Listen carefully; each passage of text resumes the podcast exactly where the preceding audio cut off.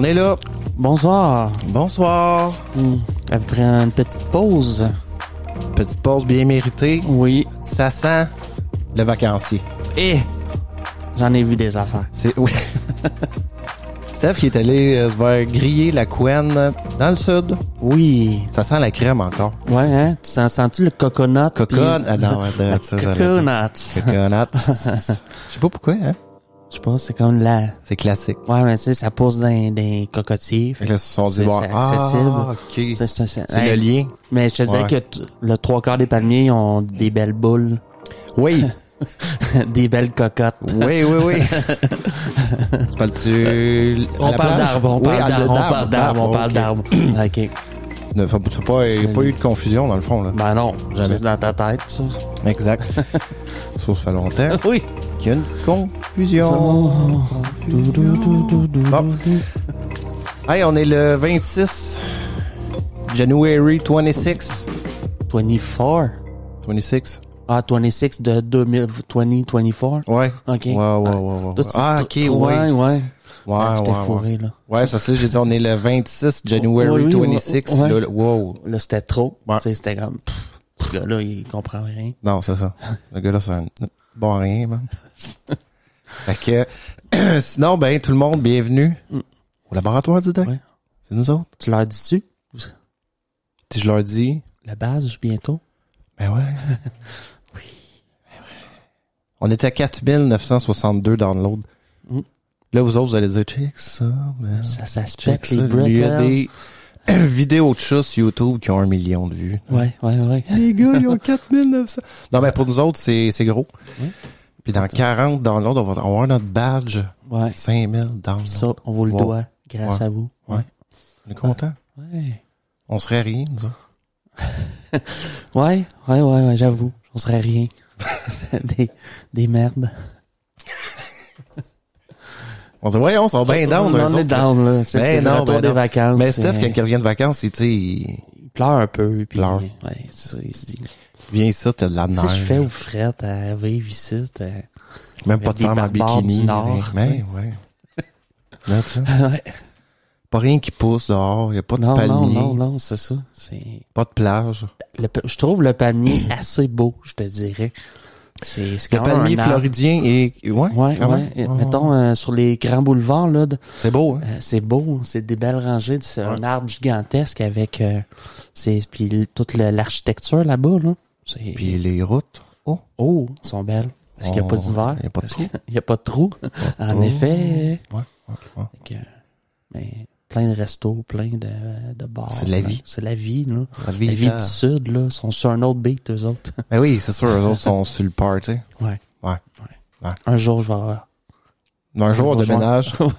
ouais, on On s'exile l'hiver. Non, Oui, mais peut-être oh. le podcast des retraités. Oh. Oh. Là, on, là, on là, c'est ouais. du gros grognon qui aime pas la société. Là. 10 ans. Oui, non, mais dans 10 Ouais. ans, on se fait un podcast en Floride. Ouais. Ouais. Je suis partant, moi. Ouais, ouais, ouais, ouais. Ouais. Non, mais on pourrait opter pour la Californie. Aussi. Un petit peu plus... Euh... Mais il paraît que c'est froid quand même en hiver, la Californie. Ouais, ouais, un gros 20-22. c'est- Non, mais un petit peu plus, plus froid que la Floride. Ouais. Floride, plus proche un peu des Caraïbes. Oui, oui, oui. Ça sent. Ça sent. Tu, tu le sens. T'arrives là. Ouais, Qu'est-ce que tu- ça sent? ça sent les Caraïbes. dirais ça. Ouais. ça. Ben sinon, ben, euh, écoute, j'ai, euh, je me suis ennuyé. Bon, moi Ben aussi, David. J'étais comme ça, je me disais bon, J'ai dit-tu? qu'est-ce que tu fais? Hein? Ouais. Ok. Je, Que je tournais en m'ennuie. rond. Ouais, ok, Ouais. ok, on va attendre. Ouais. Non, non, non, ben non, là je commencerai pas là. Ok. Non, parce que quand je rentre dans les émotions, non. Ouais, là, Da- c'est- David, ouais, euh, ouais, ouais, ouais. C'est une boule. C'est une boule. C'est- Elle est compacte. Ouais, ouais. Puis, euh, tu sais, Oui, oui, oui. ouais, c'est ça. C'est dur, un dur à modeler, tu sais. Ouais, tu tu sais, le- tu te rappelles, tu, tu faisais-tu de la plastine, toi, Ben mettons, oui, ta oui. mère faisait ça avec, je sais pas trop quoi, là. Il y la- avait une recette, hein? Il y avait une recette. base, ouais. De la pâte à modeler. Là, tu l'oubliais sur le comptoir, genre, Elle séchait. et, Ouais. ouais, Elle devenait raide, raide, raide, là. ouais, ouais, ouais. Ouais, ouais. Juste, tu pourrais assommer quelqu'un avec ça. Ouais, c'est dessus. Ouais. Hein? Il y avait justement sur des, la plastine dessus. Tu sais. Oh! Ouais. Oh oui. C'est pas la, la, la, la vraie, c'était la, la Play-Doh? La Play-Doh. La Ouais. Play-Doh. Ouais, Play-Doh, Ouf. Ouais, ouais. Euh, Ouais, la bonne. De Ouais, la ouais, bonne, ouais, euh, celle-là, Elle là. prenait du temps avant de durcir. Ouais, celle-là, ça sèchait pas. Tu sais, Des fois, tu mélangeais les couleurs aussi. Je sais pas Non, si tu faisais ça. non, ça, c'est salaud. Ça, c'est salaud, hein. Ça, c'est une belle orange avec du bleu. Ouais, ouais, ouais. C'est, c'est... Ça, c'est chiant pour la placine, par exemple. Ouais. Tu sais, quelqu'un qui a des tocs, Ouais. t'arrives chez eux, tu mélanges toutes ces placines. Oh, Ouf. file pas. File pas pantoute, là. Et Tu toucheras perds. pas à ma plastine. J'ai perdu gros des amis Ouais. à cause de ça. Sérieux, parce que, Ouais, On apprend, hein. Pas tant. Pas tant, non. tant.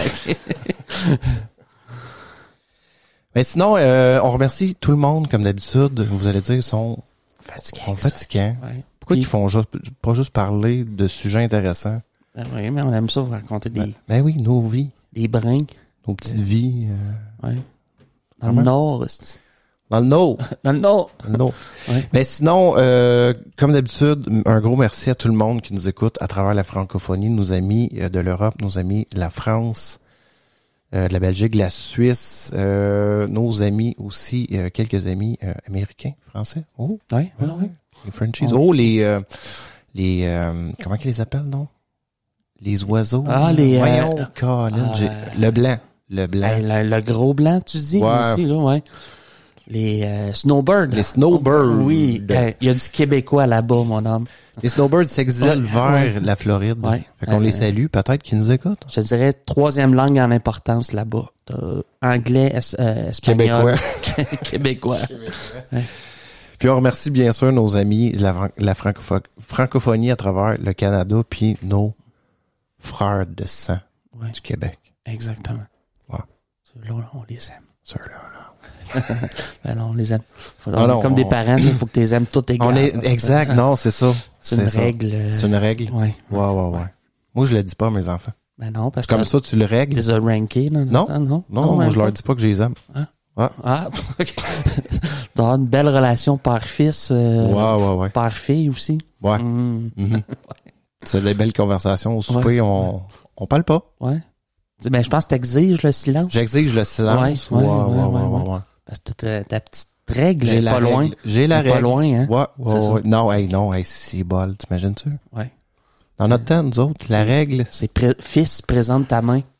Là, tu sais, coup de règle. Ouais, coup de règle. Ouais. Mais c'était comme ça, euh, à une certaine époque, Ouais. à- dans, dans les écoles, Ouais, les sœurs. Dans notre bureau en bois, tu sais, avec la, la palette qui ouvre. Oui. On fait mettre notre stock dedans. Ouais, Fait que là, tu sais, Un mettez de palette. les mains sur la sa palette. palette. Ouf. C'était rude de même, autres.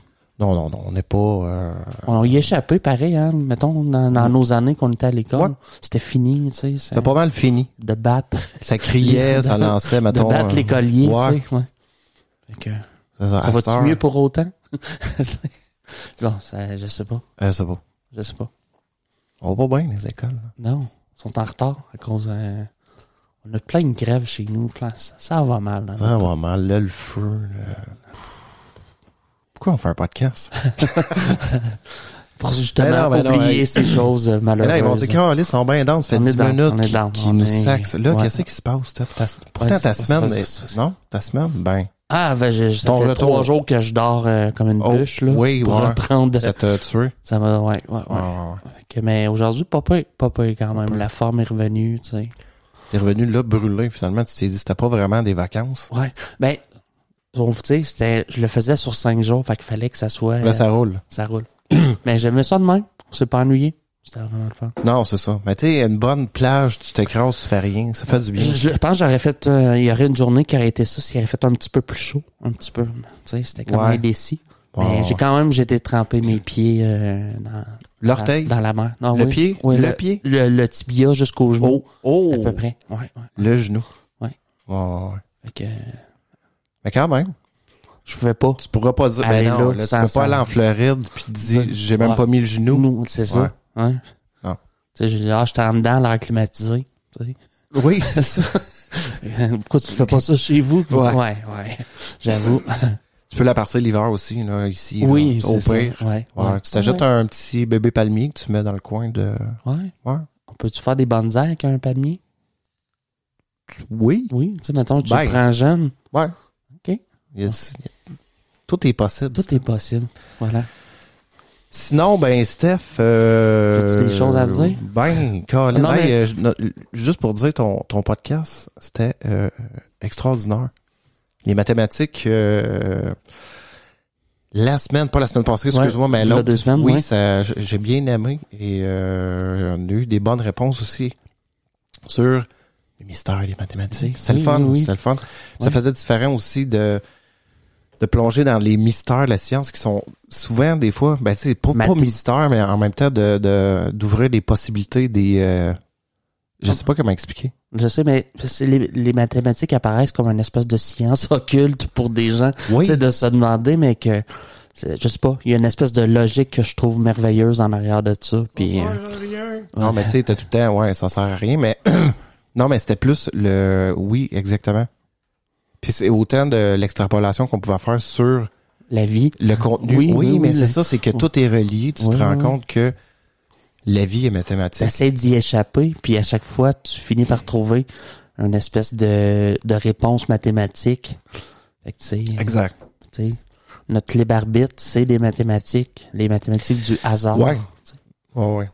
Mais en même temps, on a créé un peu aussi ça, tu sais, dans le sens que Oui, ça, ça repose sur des, sur des humains, non, oui, sur, euh, sur des euh, exactement, sur des théories, des, exact. Exact.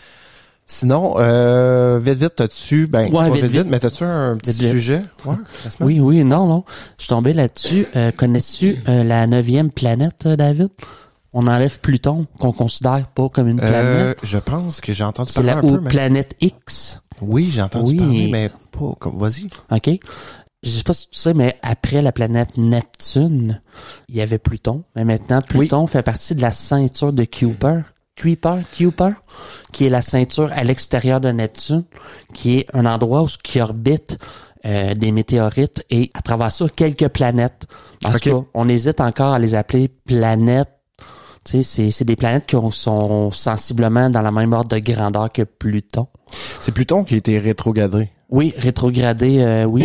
parce que justement, dans cette ceinture-là, ils ont découvert qu'il y avait beaucoup d'astres qui ressemblaient à Pluton, qui étaient ronds comme une planète, comme on peut dire, Ouais. mais qui étaient plus de le de l'état d'un météorite un peu, je pense. Ouais, ouais, ouais. ouais. C'est même pas une lune, là. Pluton. même- non, non, non, c'est même pas une lune, c'est un, un astre céleste là, un astre euh, Ouais, ouais, ouais. fait que c'est ça. Puis dans le fond, la, la théorie de la planète X vient du fait que euh, il y a il y a un espèce de champ de gravité qui s'exerce, puis on n'arrive pas à expliquer pourquoi, puis ça donne euh, des orbites autour du Soleil qui, tu sais, les, or- les orbites de plusieurs planètes, on dirait qu'ils sont décalés à cause de la présence d'une grosse planète, mais qu'on n'a pas encore découvert. Elle serait dans notre Oui. système solaire? Oui, elle serait dans notre système solaire à peu près. Mais tu sais, au lieu, tu sais, je sais pas si tu sais que les, la plupart des planètes qui tournent autour du Soleil, on est tous dans le même axe, dans le même plan. Oui, exact. Ouais, ouais. Sauf que cette planète-là serait dans un axe complètement vertical, je te dirais. Ouais, ouais, ouais, mettons qu'on Oui. le met sur un. Ouais, Puis ça ferait en sorte de dévier plusieurs planètes puis de, de, de changer la trajectoire de certaines planètes. Cette planète-là, euh, elle serait dix fois plus lourde que la Terre pour expliquer l'altération des champs de gravité. OK. Donc, euh, c'est ça. Elle est dure à prouver, tu sais, comme encore de là, on se sert de mathématiques, on se sert Ouais. de déviation de- grâce à la gravité. C'est ça. On l'appelait le planète 9 ou planète X. Qu'est-ce qui fait qu'on qu'on l'aurait pas trouvé? C'est-tu vraiment à cause que son, Son orbite. son orbite est tellement longue ou deux- tellement désordonnée est, est- est difficilement retraçable ou Exactement. euh, observable avec bon nos satellites a? Exactement, exactement en plein ça. Parce qu'elle est très très loin aussi. Euh, elle a une orbite, euh, je pense, un- c'est-tu une 20, 20 000 ans, je pense que ça prend, faire le, son orbite Oh. totale. Et nous autres, ça prend 20 une année. 000 ans? Ouais, 20 000 ans. elle est comme 200 à 250 fois plus éloignée que la Terre. Ouais, ouais, Que, ouais, euh, ouais. ouais. Hey, d'abord, ok, ok, ok. Je te dis ça de même, je, je, je- c'est beaucoup Mais, de données. mais c'est sûr que cette planète-là, euh, veut, veut pas, on sait tout de suite, juste à regarder les données, qu'il n'y a pas de vie là-dessus. Là. Pas date, pas juste ben- à voir, mettons, euh, si elle est aussi éloignée du Soleil ou euh, si sa rotation est son ellipse est, ça- probablement tellement grande que Exactement. Il doit Mais- faire tellement froid pendant, je sais pas. Oui, mais sauf que quand même, on considère que, étant donné la taille de cette planète-là, c'est que, que nécessairement, elle a été formée proche de la Terre, du- proche de notre Soleil. Oui. C'est juste qu'elle a été, pourquoi elle a été repoussée aussi loin, dur à dire. Je sais, il faudrait remonter à. C'est toujours hypothétique. là. Est-ce qu'ils ont Ça des traces? Ils ont-tu des traces Oui, dans l'histoire ou des Non, ben je pense que tu sais euh, ce qu'ils disent souvent c'est- il essaie de la détecter avec son rayonnement infrarouge Ouais. qui se fait sur euh, je pense c'est une planète qui est quand même glacée. Euh, Ouais, c'est ce que je pense. oui, c'est ça, exactement. Puis, étant donné qu'elle est froide, qu'elle émet pas tant de rayons, elle Ouais. est très dure à détecter euh, parmi ouais. les astéroïdes ou, euh, tu sais, quand même une bonne orbite. Puis, tu sais, il faut que tu réussisses à trouver ce petit point-là qui se déplace parmi des millions et des millions d'étoiles qu'on peut voir en même temps. Exact. C'est ouais, ouais, très, ouais. très, très difficile à... Mais c'est ça, tu peux y aller avec... euh, avec la longueur d'onde de la lumière réfléchie, avec des calculs, avec... Sur euh, euh, le- la diminution de la lumière de certaines étoiles aussi pourrait être expliquée par cette planète-là qui passe devant. Oui, aussi, c'est ça aussi. ça, ils oui, peuvent peut-être essayer de, Oui, retracer. exactement. Mais pour l'instant, je pense que ils se sont énormément basés sur le fait parce que euh, si je te parlais de Pluton qui était dans la ceinture de Kuiper, Ouais. ils ont découvert d'autres planètes, d'autres Plutons, si tu veux. Semblable à Pluton. C'est ouais. ça. Puis ils ont des des, euh, des trajectoires assez spéciales. Ils sont pas nécessairement dans le plan exact comme nous autres de, ouais. du système solaire.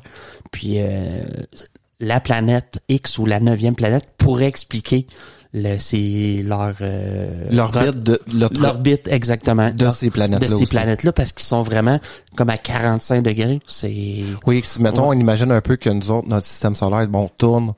on est Euh, tous sur- dans le même plan. ouais, mettons, peu. on met un plan vertical, Vertical, ouais. dans ce sens-là. là. Ouais, ben Euh, horizontal, horizontal, horizontal. mettons, puis les autres auraient peut-être un espèce de plan au- à 45 degrés. Exact. Ou, Ça à cause de cette planète-là, ça les fait euh, dévier de le- du plan horizontal. exact, du, du plan de départ Ouais. de toutes les autres planètes ou de beaucoup de planètes. Puis, puis justement, faut que cette masse-là soit quand même assez importante pour être capable de faire ça. Parce que plus, euh, tu sais, plus une masse est grosse, plus elle a euh, une force de gravité Exact. forte. Exact. Donc, euh, on, je te disais dix fois, je pense. euh, dix fois. Euh, 250 fois, je pense, le, le poids de la Terre. dix fois plus lourde que, fois la, plus lourde, que la. Terre. OK. Fait que- puis je pense trois fois plus volumineuse que la Terre. Ils ont pas d'autres indices? Euh, de ce que j'ai lu, non. Euh, je- ça reste, je pense qu'on est encore dans la preuve de cette planète-là. Probablement qu'on va réussir À la, à la retracer. trouver, Ouais. à la positionner. Je pense que le, maintenant, on, on est pas mal certain qu'elle existe.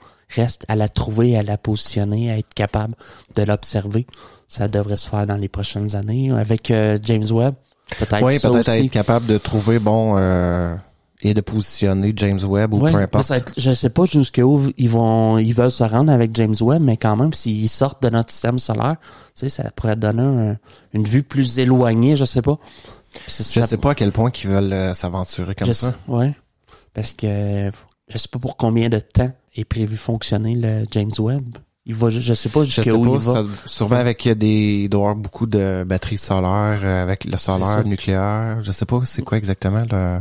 Probablement. En tout cas, il pourrait nous donner un coup de main Ouais. là-dessus, monsieur. Mais euh, tu sais, c'est sûr qu'on a pour un bon... Euh, Quelques années, En facilement. masse, en masse. Parce que, Ah tu sais. Voyager, là, je pense qu'elle était là 20, 20, 30 ans Ouais. avant de sortir du Ils l'ont système. perdu, là. à- Elle est sortie du système solaire. solaire, ouais. Exact, exact. Ouais. Je pense que, ouais, rendu là, euh, on lui dit bravo. Oui, oui, oui. On la salue, On la salue. peut-être. Et sinon, ben écoute, on va espérer que euh, qu'on trouve des réponses peut-être là-dessus, ce serait intéressant. Tu sais. C'est sûr que j'ai peu d'espoir à bon. Non, non, attendez-vous pas à trouver de la vie Non, non, non, là. non, exactement, exactement. Euh, Parce que tu sais, juste à voir son orbite, on le sait qu'elle doit être terriblement loin du mais soleil. je pense dans son orbite, euh, en tout cas, c'est, elle- a un orbite tout ce que à un point est vraiment excessivement loin, puis à, dans- puis à un autre point de son orbite est vraiment, vraiment plus proche du soleil. Ok. Mais quand même très éloigné comparativement à nos À planètes. nos planètes, là. exactement. Ouais, c'est ça. ça. Ouais. Fait qu'elle doit geler et dégeler constamment. Je sais même Dans- pas. dans son sais même- 20 000 ans. C'est ça, oui. Ouais. Je sais même pas si elle a eu le temps de dégeler, là. C'est. Exact. Sinon, ben, on essaye tout à la pause? Ouais, on revient après. Ok.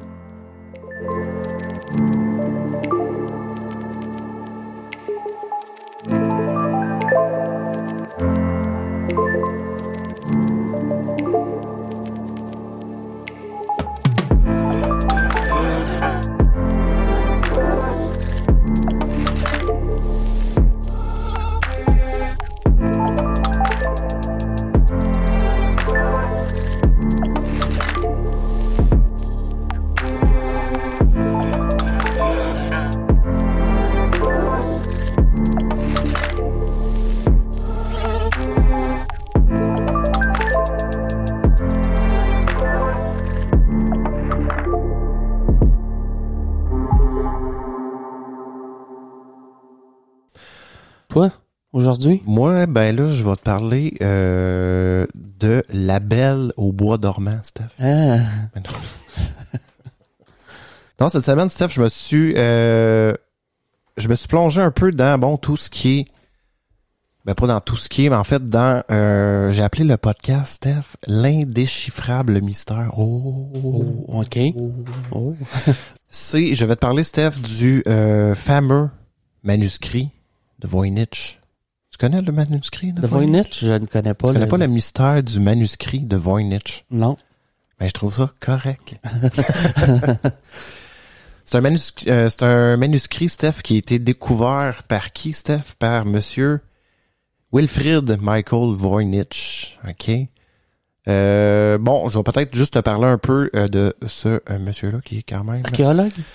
Non, en Non? fait, c'est un antiquaire et bon bibliophile polonais émigré aux États-Unis qui est célèbre dans le fond justement à cause qu'il a découvert ce manuscrit-là. Mais en fait, que là, je vais t'expliquer un peu peut-être légère biographie du monsieur Voynich, qui est né en 1865 à Telz, qui faisait partie bon de l'Empire russe. Il se trouve la Lituanie à cette heure, dans le fond. Puis durant sa jeunesse, euh, Voynich est membre du mouvement euh, prolétaire polonais, branche polonaise de l'Association internationale des travailleurs au sein duquel il est actif sous le pseudonyme de Wilfrid, avec un Y. Ouais. Oh.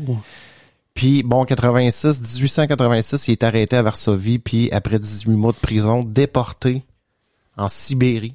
OK. Mais il était, Classique. est-ce qu'il est arrêté pour son patrie, son communisme, un peu? Non, mais je pense Non? à cause qu'il faisait partie, justement, du mouvement prolétaire polonais. ouais. Je pense que c'est pour ça exactement. Puis avec l'aide des partisans bon du mouvement de la liberté en Russie, il s'enfuit bon en 1890 puis gagne, il va aller vivre à Londres. OK. Puis c'est à cette période dans le fond qui euh, anglicise la graphie de son nom, Voynich, puis son pseudonyme Wilfrid.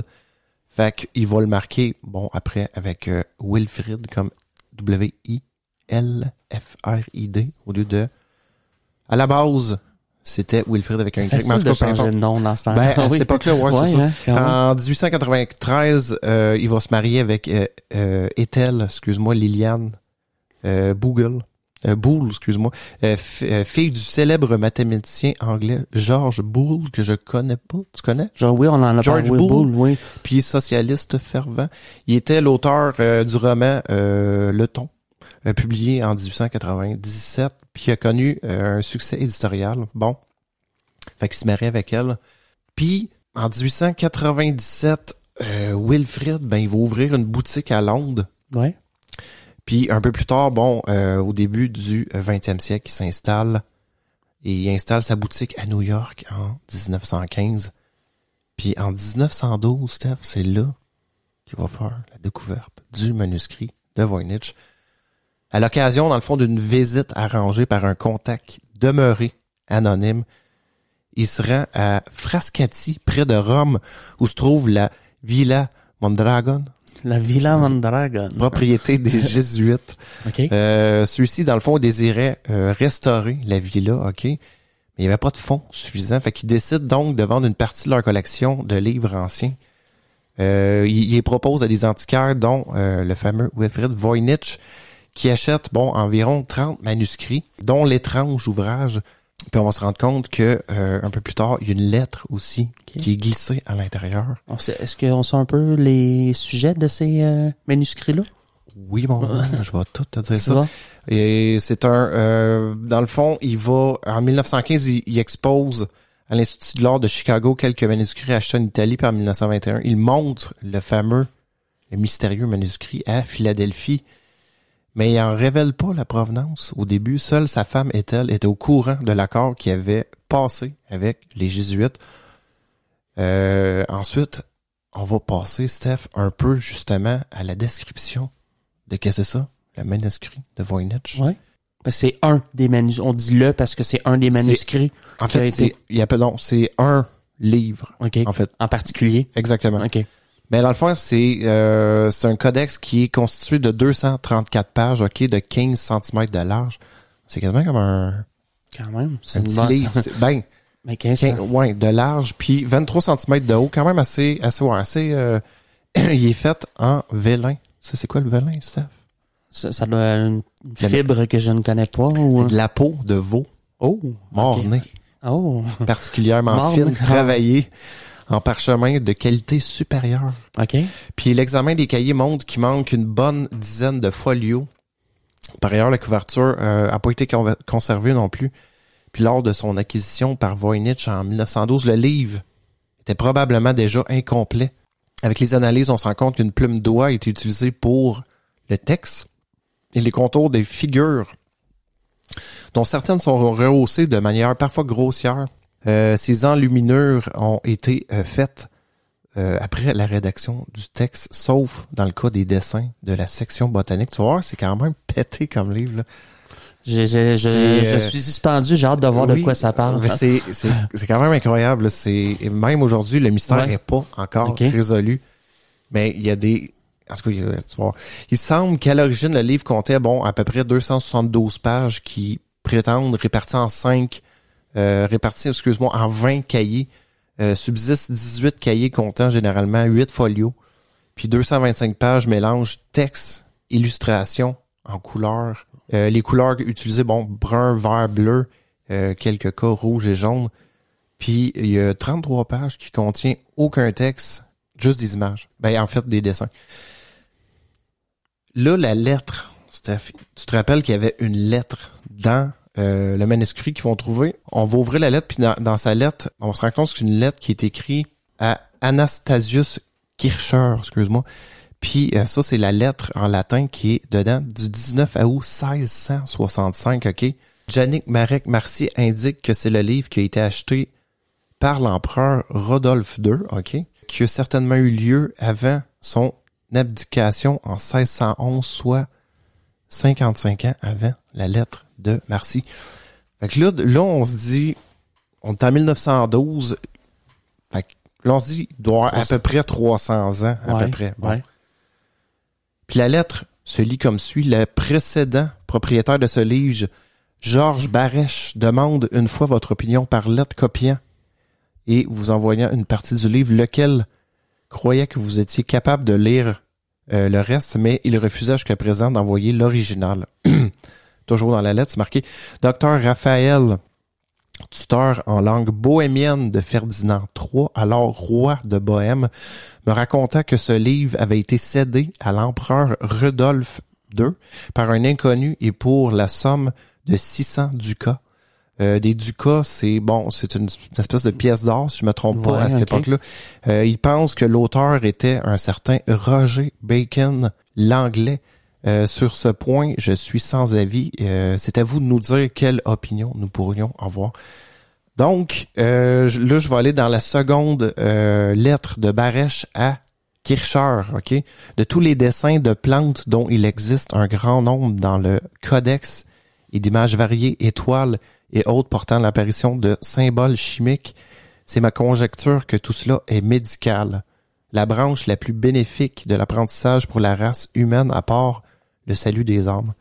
Cette tâche n'est pas indigne d'une grande intelligence. Après tout, cette chose ne peut pas être pour les masses qui expliquent les précautions que l'auteur a prises afin d'en garder des ignorants incultes. En fait, il est facilement concevable qu'un homme de qualité soit allé en Orient en quête de la vraie médecine. Il aurait compris que la médecine populaire ici en Europe est de peu de valeur. Il aurait acquis les trésors de la médecine égyptienne, partie de la littérature écrite et aussi de s'associer avec des experts de l'art, les a ramenés avec lui, il les a enterrés dans ce livre. Dans le même manuscrit, cela est d'autant plus plausible que le volume contient des dessins de plantes exotiques, exotiques excuse-moi, qui ont échappé à l'observation ici, en Allemagne. Je joins ici une ou deux lignes de l'écriture inconnue pour vous raviver votre mémoire de celui-ci après avoir envoyé un dossier de caractère semblable. Georges Barèche, ça c'est dans la fameuse lettre du 27 avril 1639. On ne sait pas si euh, Kircher, dans le fond, a répondu, mais il semblerait qu'il s'intéressa, dans le fond, assez au sujet pour tenter d'acquérir le livre que Barèche refusait apparemment de montrer. OK. Ouais, ça, ça. Fait qu'après la mort de Barèche, dans le fond, le manuscrit va passer à son ami, OK? Mhm. Là, c'est Barèche qui, en 1600, euh, excuse-moi, 39, a le livre. Le manuscrit passe à son ami euh, Jan Marek Marcy, alors proviseur à l'université Charles de Prague, médecin, mathématicien et orientaliste. Bon. Ça fait quoi, Je orientaliste? sais pas, Steph. Ça a rien? Ça a rien. C'est bon. Écoute. On se compliquera pas la vie. Oui.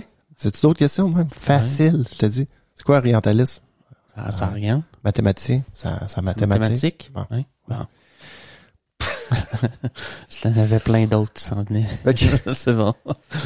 Fait que lui, il avait travaillé avec euh, Kircher à Rome. Fait que il était euh, officiellement médecin de l'empereur Ferdinand III. Il a envoyé le livre à son euh, à Kircher, son ami de longue date et correspondant. Puis la lettre de Marcy à Anastase Kircher en 1666 est encore jointe au manuscrit. La lettre indique notamment que le manuscrit fut à l'origine acheté pour, comme j'ai expliqué tantôt, 600 thalers d'or par l'empereur Rudolf II, qui pensait que l'ouvrage était le fruit du fameux travail de Roger Bacon. Bacon. Tout le monde se dit, c'est lui qui a fait ça. Oui. C'est sûr, sûr. Fait que là, l'hypothèse a été avancée que le manuscrit, ok, serait tombé entre les mains de la reine Christine de Suède après, ok, en 1648, mon Steph. À l'occasion de la bataille de Prague, et qu'elle aurait euh, récupéré ensuite le manuscrit pour l'emporter plus tard à Rome après son abdication. Le cardinal Odescalchi, excuse-moi, euh, son, son légataire l'aurait par la suite confié à la bibliothèque du Collège romain. On perd ensuite la trace du livre pendant deux siècles. Oh, quand même. C'est voyage là, ben, depuis, depuis ça. Tu disais C'est ça. Le Il- premier, le euh, 1639, 1639, semble... Euh, il apparaît là. ouais, Barèche, tu vois, j'ai là c'est un peu, vous êtes peut-être un peu mêlé, mais je vais vous dire dans le fond toute la chronologie un peu, ça va démêler un peu les, les personnages qui sont qui ont eu le livre. Euh, là, il perd euh, pendant deux siècles exactement, mais selon toute vraisemblance, il était conservé comme euh, le reste de la correspondance de Kircher dans la bibliothèque du Collège romain actuelle Université pontificale grégorienne. Fait qu'il est resté probablement jusqu'à l'invasion de la ville par les troupes de Victor Emmanuel d'Italie. Ça brassait dans ce temps-là. Bon, t'as tout en guerre qu'un Ah, contre ouais. l'autre là, dans ce temps-là. Ouais, ouais. D'un qui abdique, donne le livre à l'autre, ouais. l'autre, euh, putain, Ouais, bon. Après ça, l'autre pays vient le chercher. Puis, Puis là, il annexe les États pontificaux en 1870. Ouais. Tu veux faire? Le nouveau gouvernement italien décide de confisquer beaucoup de biens de l'Église, notamment euh, la bibliothèque du Collège romain. Puis d'après les, re- les recherches de Xavier euh, Secaldi, excuse-moi, et d'autres, de nombreux livres avaient été transférés à la haute juste avant ces événements dans les bibliothèques justement privées de ces facultés. Puis ces dernières avaient été exemptées de confiscation. La correspondance de Kircher, que je t'ai parlé tantôt, Oui. se trouvait parmi ces livres apparemment. Le manuscrit de Voynich aussi, vu qu'il portait encore l'ex-libris de Petrus Beck de oh, 1887, supérieur général de la Compagnie de Jésus, de proviseur de l'université de l'époque. Est-ce qu'à l'époque, à l'université, c'était aussi des, des religieux qui faisaient le... Beaucoup. Beaucoup aussi?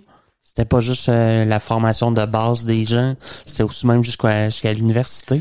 Ouais, parce que tu vois qu'il y a même euh, je regardais bon, on va parler un peu de Roger Beacon tantôt Ouais. qui était bon, je pense que c'était pas Oxford. En tout cas, je vais je vais Ouais. revenir sur le le rôle de ces personnes-là puis qui aurait écrit c'est quoi la langue, c'est quoi les dessins. Aussi. Je vais t'en montrer tantôt aussi des euh, des images, ça va te donner un peu Ouais. une idée de quoi ressemble le fameux manuscrit de Voynich qu'on peut d'ailleurs commander sur Amazon. OK. Ben la photocopie Copie. là, Oui, oui, oui, une reproduction. Avec les pages manquantes? Avec les pages manquantes, exact. La bibliothèque privée de Petrus euh, Bex, bon, que je t'ai parlé, fut déménagée où? À la, à la fameuse villa Mondragon, où Voynich? Euh, va acheter. La villa Mondragon de Frascati, que je t'ai parlé au début, qui était un grand palais près de Rome acheté par la Compagnie de Jésus en 1866. C'est là que le livre se ramasse en 1866. René Zan, euh, Zandbergen monte cependant en septembre 2023 en suivant notamment une publication de Francesca Potenza de l'Université de Palerme qui grâce à deux catalogues de livres de manuscrits de 1912 ou avant euh, aujourd'hui conservés bon dans les archives historiques de l'Université pontificale de Rome les journaux de la maison de Castel Gondolfo et des lettres conservées dans les archives du Vatican que les manuscrits étaient conservés à la Villa Torlonia à Castel Gandolfo, comme ces catalogues. Tu vas me dire, encore Alice? Non, non. Après, Voynich va faire plein de recherches dessus, OK? Le livre va passer en- entre... Il va garder le livre, dans le fond. Oui. Il va le faire analyser par... Là, tu vas voir, il y a beaucoup, beaucoup de monde qui vont analyser le texte, analyser les images, les dessins. Là, ça va être une course. Euh, pas une course, en fait, ça va être euh, une très, très longue recherche sur... qui dure, en fait, Mais, depuis euh, toujours, dans le fond, pour euh, déterminer, premièrement, c'est quoi la langue qui est écrite. Deuxièmement, que représentent les dessins. Les plantes qui sont à l'intérieur, que ce sont des espèces de plantes qui existent pas ou qui sont comme des matchs de deux plantes Ouais, OK, OK. et des, des- dont certaines qui seraient des plantes du Nouveau Monde. Et si le manuscrit, tu vas voir que le manuscrit date pas nécessairement de 1600 non plus. Tu vas voir que le mystère va juste s'épaissir OK, OK. de plus en plus. Parce que sa valeur, c'est de savoir, c'est que potentiellement, les images et le texte parlent de plantes qu'on ne connaît pas ou euh, à date, là, ce que tu nous Oui, ben, oui. ben, c'est ça qui donne sa valeur. Ouais, là. là, c'est là, pas je- juste, ça aurait pu être un, un vieux livre où ce qu'on parlait de, des plantes communes qu'on pouvait trouver. Il y a de la valeur Exemple. parce qu'il est ancien, mais Parce qu'à une certaine époque en Europe, les herbiers, oui, bon, oui, c'était un classique. Bon, oui, euh, oui, oui. la plante en dessin avec, bon, mettons, je sais pas, sa description à côté. exactement. Sais, un dessin, c'était un, un classique d'une certaine époque. Le manuscrit, bon, euh, après la mort de Voynich en 1930, ok, c'est sa veuve, dans le fond. Euh, la fameuse romancière qui a épousé, Ouais. qui est devenue romancière, en fait, est-elle euh, Liliane Voynich, dans le fond. Euh, elle, elle va hériter du manuscrit, bon, puis après ça, euh, en 1960, elle va laisser le manuscrit à une amie qui s'appelle Anne Hill. Là, juste, là, je vous dis juste, dans le fond, où qu'il va se rendre. En 61, Anne Neal, elle va vendre le livre, un marchand de livres qui s'appelle Hans P. Krauss, OK? Puis lui, incapable de trouver un acheteur, Krauss va faire, va en faire don, en fait, à l'université Yale en 1969 et le livre est toujours en 2023 à l'université de Yale et on peut aller le voir sous une belle Sous vide, j'imagine, verre. ouais, ouais. Ouais. C'est un très beau livre, très ben, très beau livre, oui puis non. C'est de la babiche, là, comme la- C'est du vélin. du vélin. Du vélin. Steph. Je vais te décrire un peu le texte, à quoi ressemble le texte. Je veux pas trop rentrer parce que il va y avoir de l'analyse, ok, de l'analyse de texte, de l'analyse aussi. Je veux pas trop rentrer là-dedans, mais faut quand même j'en parle, même si on comprendrait peut-être pas tout. C'est quoi l'analyse de langue Parce- Tu semblais dire, ouais, tu semblais dire que c'était pas mal du latin. Ça, une langue proche du latin? Ils ont jamais trouvé c'était quoi la langue. OK, mais ils ont pas quand même, ils ont Rien, rien? Rien. C'est tout? OK? OK. Incapable de déterminer la langue écrite. Mais est-ce qu'on était capable quand même de décortiquer les, de faire des phrases avec? Ils ont jamais rien. Les plus grands crypto-analystes du monde ont passé sur ce euh, livre-là, sur ce manuscrit-là. Ouais. Personne n'a été capable de déchiffrer le manuscrit de Voynich, même en 2023, même avec l'intelligence artificielle. OK. Fait que c'est ça qui est quand même euh, incroyable. Le texte, dans le fond, il est clairement écrit, bon, de gauche à droite. Classique un Ouais, peu ouais, ouais. de, bon, de l'écriture euh, générale, je te dirais quoi, latin, français, anglais, qui Ouais. est écrit de gauche à Gauche droite. ouais. Il y a peut-être quoi, le japonais qui est écrit de... Euh, Droite à gauche. Euh, Ouais. Non, même japonais sont ver- il était vertical dans le temps. Hmm, Je pense que oui. Il y a certaines Mais- langues qui s'écrivent de l'autre sens. En oui, tout cas, je- je suis euh, en- l'araméen ou le l'arabe. L'hébreu? Oui, l'hébreu. ou en tout cas. Ah ben oui, ben Oui. le- ouais, ouais, ouais. Les sections les plus longues sont divisées dans le fond en paragraphes, un peu comme on écrit nous autres ici, avec parfois des euh, des puces, bon, dans la marge Ouais. de gauche. Il n'y a aucun signe évident de ponctuation. OK. Quand même étonnant. Y a-tu, ben, ponctuation, euh, quelle Ouais. langue aurait pas de ponctuation? Aucune? Ben, j'imagine chaque langue ouais, a ses ponctuations en tant que telle. Je sais pas. C'est. Mais tu sais, comme on sait trouver- pas. Ouais, peut-être. Ouais, vu qu'on n'est pas d'expert en, ouais, en japonais ou en. C'est quand même, tu sais, oui, mais tu sais, il doit y avoir des, des lettres redondantes ou des signes redondants, je sais pas. ça. Oui, il y en a effectivement. Ouais. Puis euh, même avec ça. Même avec ça, c'est ouais, exact. impossible, ouais. Dans le fond, le ductus, le ductus qui est dans le fond l'ordre de la direction selon lequel on trace les traits qui composent la lettre, tu sais. Ouais. T'écris, euh, je sais pas, mettons un A. Ben là, ça dépend, ça dépend de Comment? nous, en français, ouais. Ouais, ouais, ouais. Euh, dans le fond, c'est fluide. Ça montre que c'est fluide, donc ce qui laisse penser que le scribe comprenait ce qu'il écrivait au moment de la rédaction. Tu sais, c'est pas genre, je sais pas J'ai fait ça. Tu sais, mais non, mais c'est ça. Mettons, t'inventerais un langage. Ouais, ouais, ouais. le scribe qui écrirait ça, il y aurait certaines hésitations, à moins que ce soit très, que ce soit pratiqué. Mettons, ça serait un faux. OK. Je sais pas, mettons, t'essayes d'écrire un texte que t'inventes, OK, puis qu'il faut que ça se tienne. là. Ouais. Ben, c'est ça. C'est, oui. Là, tu, il y aurait sûrement des hésitations. Oui, là, des- puis là, tu vois qu'il y a des lettres qui se, qui se répètent. Il y a une fluidité aussi dans l'écriture. Le manuscrit ne donne pas l'impression que les caractères aient été apposés un par un. Euh, caractéristiques qui apparaissent dans le cas d'un chiffrement compliqué. Ouais. Euh, L'écriture est toutefois pas toujours soignée par endroits. L'auteur doit euh, resserrer des fois les interlignes par manque de place. Puis c'est particulièrement visible dans la partie euh, recette. OK. Ben oui, Steph, il y a une partie recette. Recette. C'est particulièrement visible dans la partie recette, puis avec un texte ondulé qui suggère que le scribe était probablement pas un copiste professionnel. Parce que je pense qu'à cette époque-là, il y avait vraiment des, il y avait des copistes professionnels qui écrivaient super bien avec, oui, des, des, des, que les moines, moines copistes. Oui. exactement, qui écrivaient avec des plumes, Ouais. avec de l'encre, Ouais. avec une écriture soignée, avec c'est plus l'écriture qu'on a aujourd'hui, mais tu sais, il y avait des pointes, euh, tu sais, les, les, les S aussi. Oui, oui, oui, c'était arti- artistique, artistique, mais c'était un travail de moine. Oui. Alors, c'est, ça vient de là. Puis le, le texte, il comprend euh, 170 000 euh, glyphes normalement séparés les uns des autres par des fins, des fines, des fins, excuse-moi, interstices. La plupart de ces glyphes sont écrits avec un ou deux traits.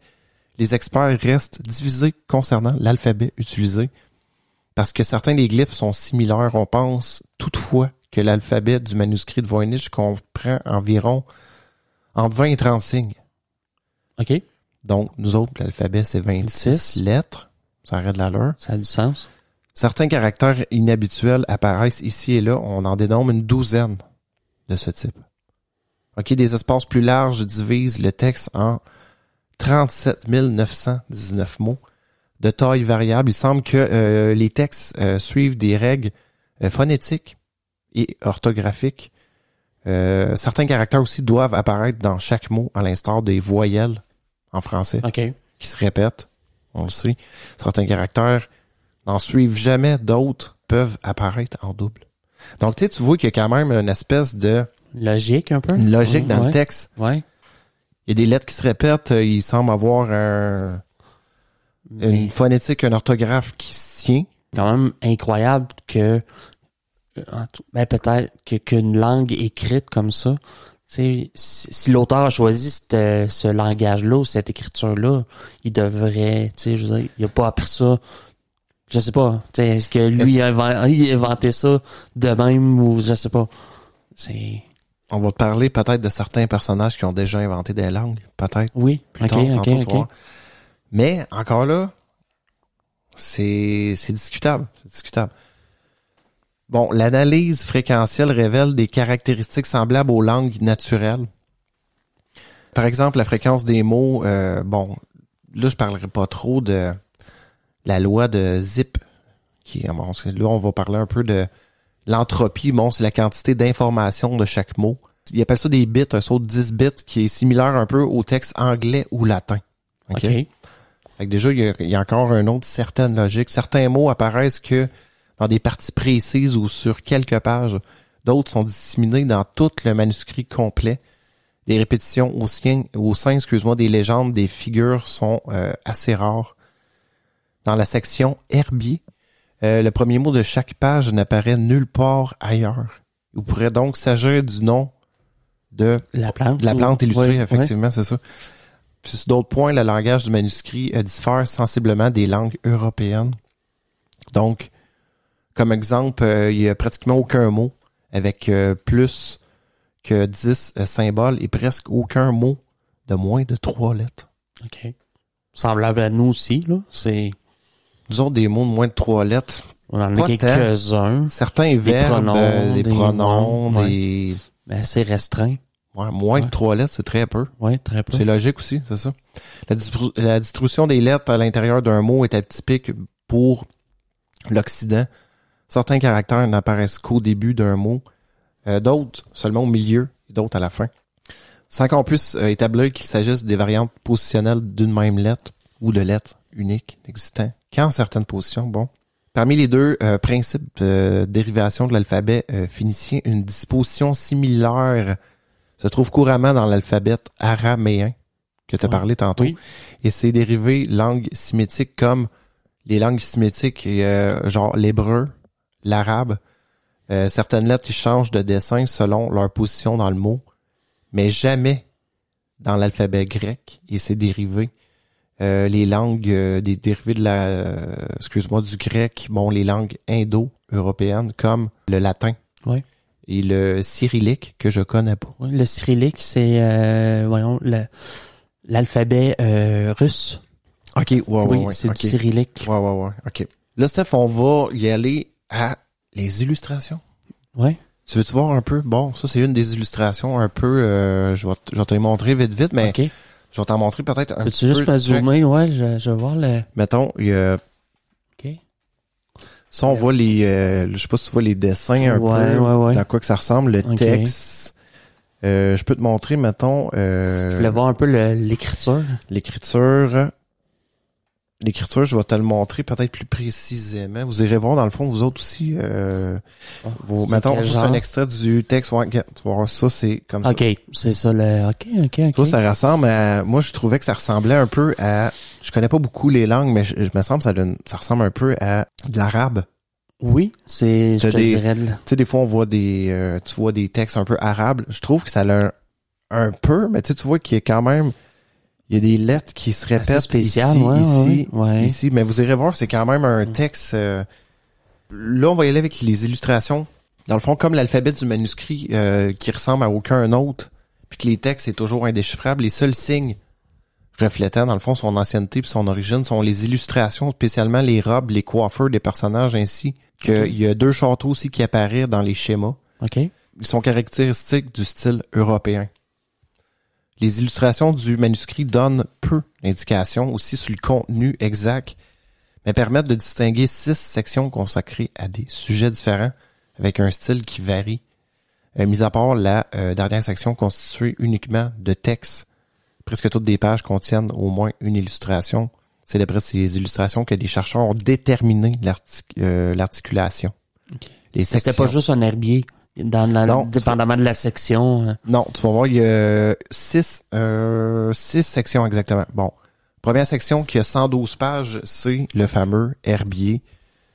Fait que chaque page contient une plante, parfois deux, accompagnée genre de paragraphes. Est-ce qu'on les a Euh, retracées, ces plantes-là, aujourd'hui? Non. Non, on n'a pas trouvé Il ça? Non, même certains, il y a certaines plantes qu'on est arrivé peut-être à On voir, pense que mettons, c'est ça. OK, ça, ça ressemble aux racines de ça. Oups, ça, ça ressemble à du tournesol. Tu sais, c'est ça qui est...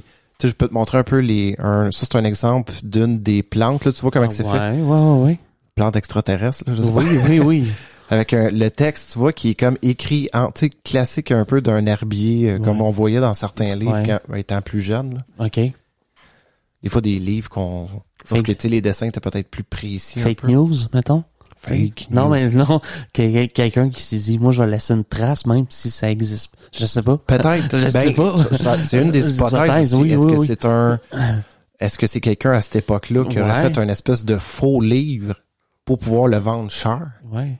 Tu sais, ça va, tu vois, ça va être, il y a pas, beaucoup, ouais. beaucoup Ouais. d'hypothèses qui vont, mais en même temps, tu vas voir que cette hypothèse-là, eh, pas non, tant, pas tant. pas tant, parce que le coût du matériel, le temps à envisager, euh, les connaissances qu'il fallait pour créer un texte qui se tient, tout ça. Ouais. Je Pour, pense que c'est beaucoup faire- d'efforts pour... euh, Mais peut-être Ouais. l'argent aussi, tu sais, s'il l'a vendu cher, peut-être que Ouais. tout ça, ah, OK, OK. vas voir que tout Mm. ça va rentrer dans la logique du Mais- manuscrit de Voynich. C'est ça, mais les plantes, tu sais, je sais qu'on peut quand même hybrider des plantes ensemble. Tu sais, par bouturage ou quoi que ce soit. Est-ce qu'il s'est adonné à des expériences puis il a réussi à obtenir des... Je, je sais pas. Peut-être aussi Oui. pe- peut-être le délire de quelqu'un de fou, Oui. peut-être, mais quelqu'un de très très intelligent, mais Ouais. je sais pas. OK. Ou euh, c'est ça. Fait que comme je te disais, bon, l'herbier, il y a 112 pages, qui est quand même assez intense. Le tout est présenté, bon, euh, comme je te disais, style européen des herbiers de l'époque. Euh, certaines parties sont des agrandissements, des versions améliorées des esquisses présentes dans la partie pharmacologie. Ensuite, il y a une, une partie qui s'appelle astronomie, 34 pages avec 26 dessins. Oh. Des diagrammes d'astres comme des soleils, des lunes, des étoiles suggèrent que le contenu porte sur l'astrologie et l'astronomie. Il y a une série de 12 diagrammes qui représentent aussi des symboles comme les constellations de Zodiac, deux poissons pour la constellation des poissons, un taureau, un soldat avec une arbalète pour la Sagittaire. Chaque symbole sont entourés euh, d'exactement 30 figures féminines, la plupart nues, Oh. qui portent une étoile avec une légende. Les deux dernières pages dans cette section qui concerne le verso Capricorne ont été perdues. Quant au bélier taureau, les pages qui leur sont consacrées sont divisées en deux paires de schémas avec 15 étoiles chacun. Certains dans des dessins euh, de ces dessins sont sur des pages qui peuvent être dépliées. C'est vrai que il y a certaines pages qui déplient comme ça, euh, qui peuvent être doubles. Euh, je vais t'en, je t'en montrerai un exemple. Ça veut un dire petit que deux pages se sont fusionnées. non, en fait, c'est que tu rouvrais le livre, puis euh, il y avait une page pliée, tu pouvais ouvrir, La- oui. ça faisait une double page avec un dessin, les, des descriptions. Fait que tu sais, tu vois que si, bon, une- il parle quand même de l'astronomie, euh, Astrologie, astronomie, là, astronomie, astrologie, tu sais, tu vois que c'était peut-être quand même de l'époque européenne. Est-ce que c'est un Européen qui aurait créé ça, tu sais? ouais. Sais, c'est pas que c'est quand même pas des trucs complètement inventés, à part l'herbier et le langage qui semble Ouais. complètement. Ouais, mais est-ce qu'on peut se fier aussi, je veux dire, à la, à l'espèce d'harmonie ou à la, la calligraphie des lettres pour dire d'où vient, tu sais, ça ressemble, comme on disait tantôt, un peu euh, à de l'arabe, de l'araméen, on n'est pas certain. Mais les experts les linguistes qui se sont penchés sur le cas, les experts en, en crypto, euh, du gaélique un peu, là, un peu, je c'est dirais. pour qu'ils trouvent que ça se tienne. C'est parce qu'ils ont fait une analyse complète. Puis Mais ça m'étonne qu'il n'ait pas pu euh, en arriver à un, jamais, jamais un déchiffrement. Ou, jamais. OK. Troisième dans le fond section, c'est euh, biologie et balnéothérapie. Ben oui, parce que tu vois, euh, les petites madames dans des poêle? bains, ben oui. 19 pages et 28 Ah, dessins, ouais. un texte euh, dense et continu parsemé de dessins qui représentent principalement bon des femmes nues se baignant dans des bassins ou euh, nageant dans un réseau de tubes. La forme d'une partie de cette plomberie fait penser à des organes. Certaines de ces femmes portent des couronnes. Wow. Je peux te montrer, check. Euh, tu vois, mettons, c'est un des exemples. C'est quand même assez pété. Ouais.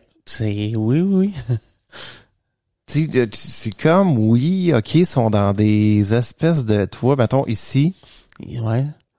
OK, avec un oui, l'espèce de couronne qu'on voit sur la tête. euh, euh, Ah, est-ce ouais. qu'on peut voir, oui, on peut voir ici une espèce de dragon. OK. Et ici, on voit que, tu vois, ça représente quand même un château. Fait Ouais, que, ouais, hein, ça a quand même de l'allure.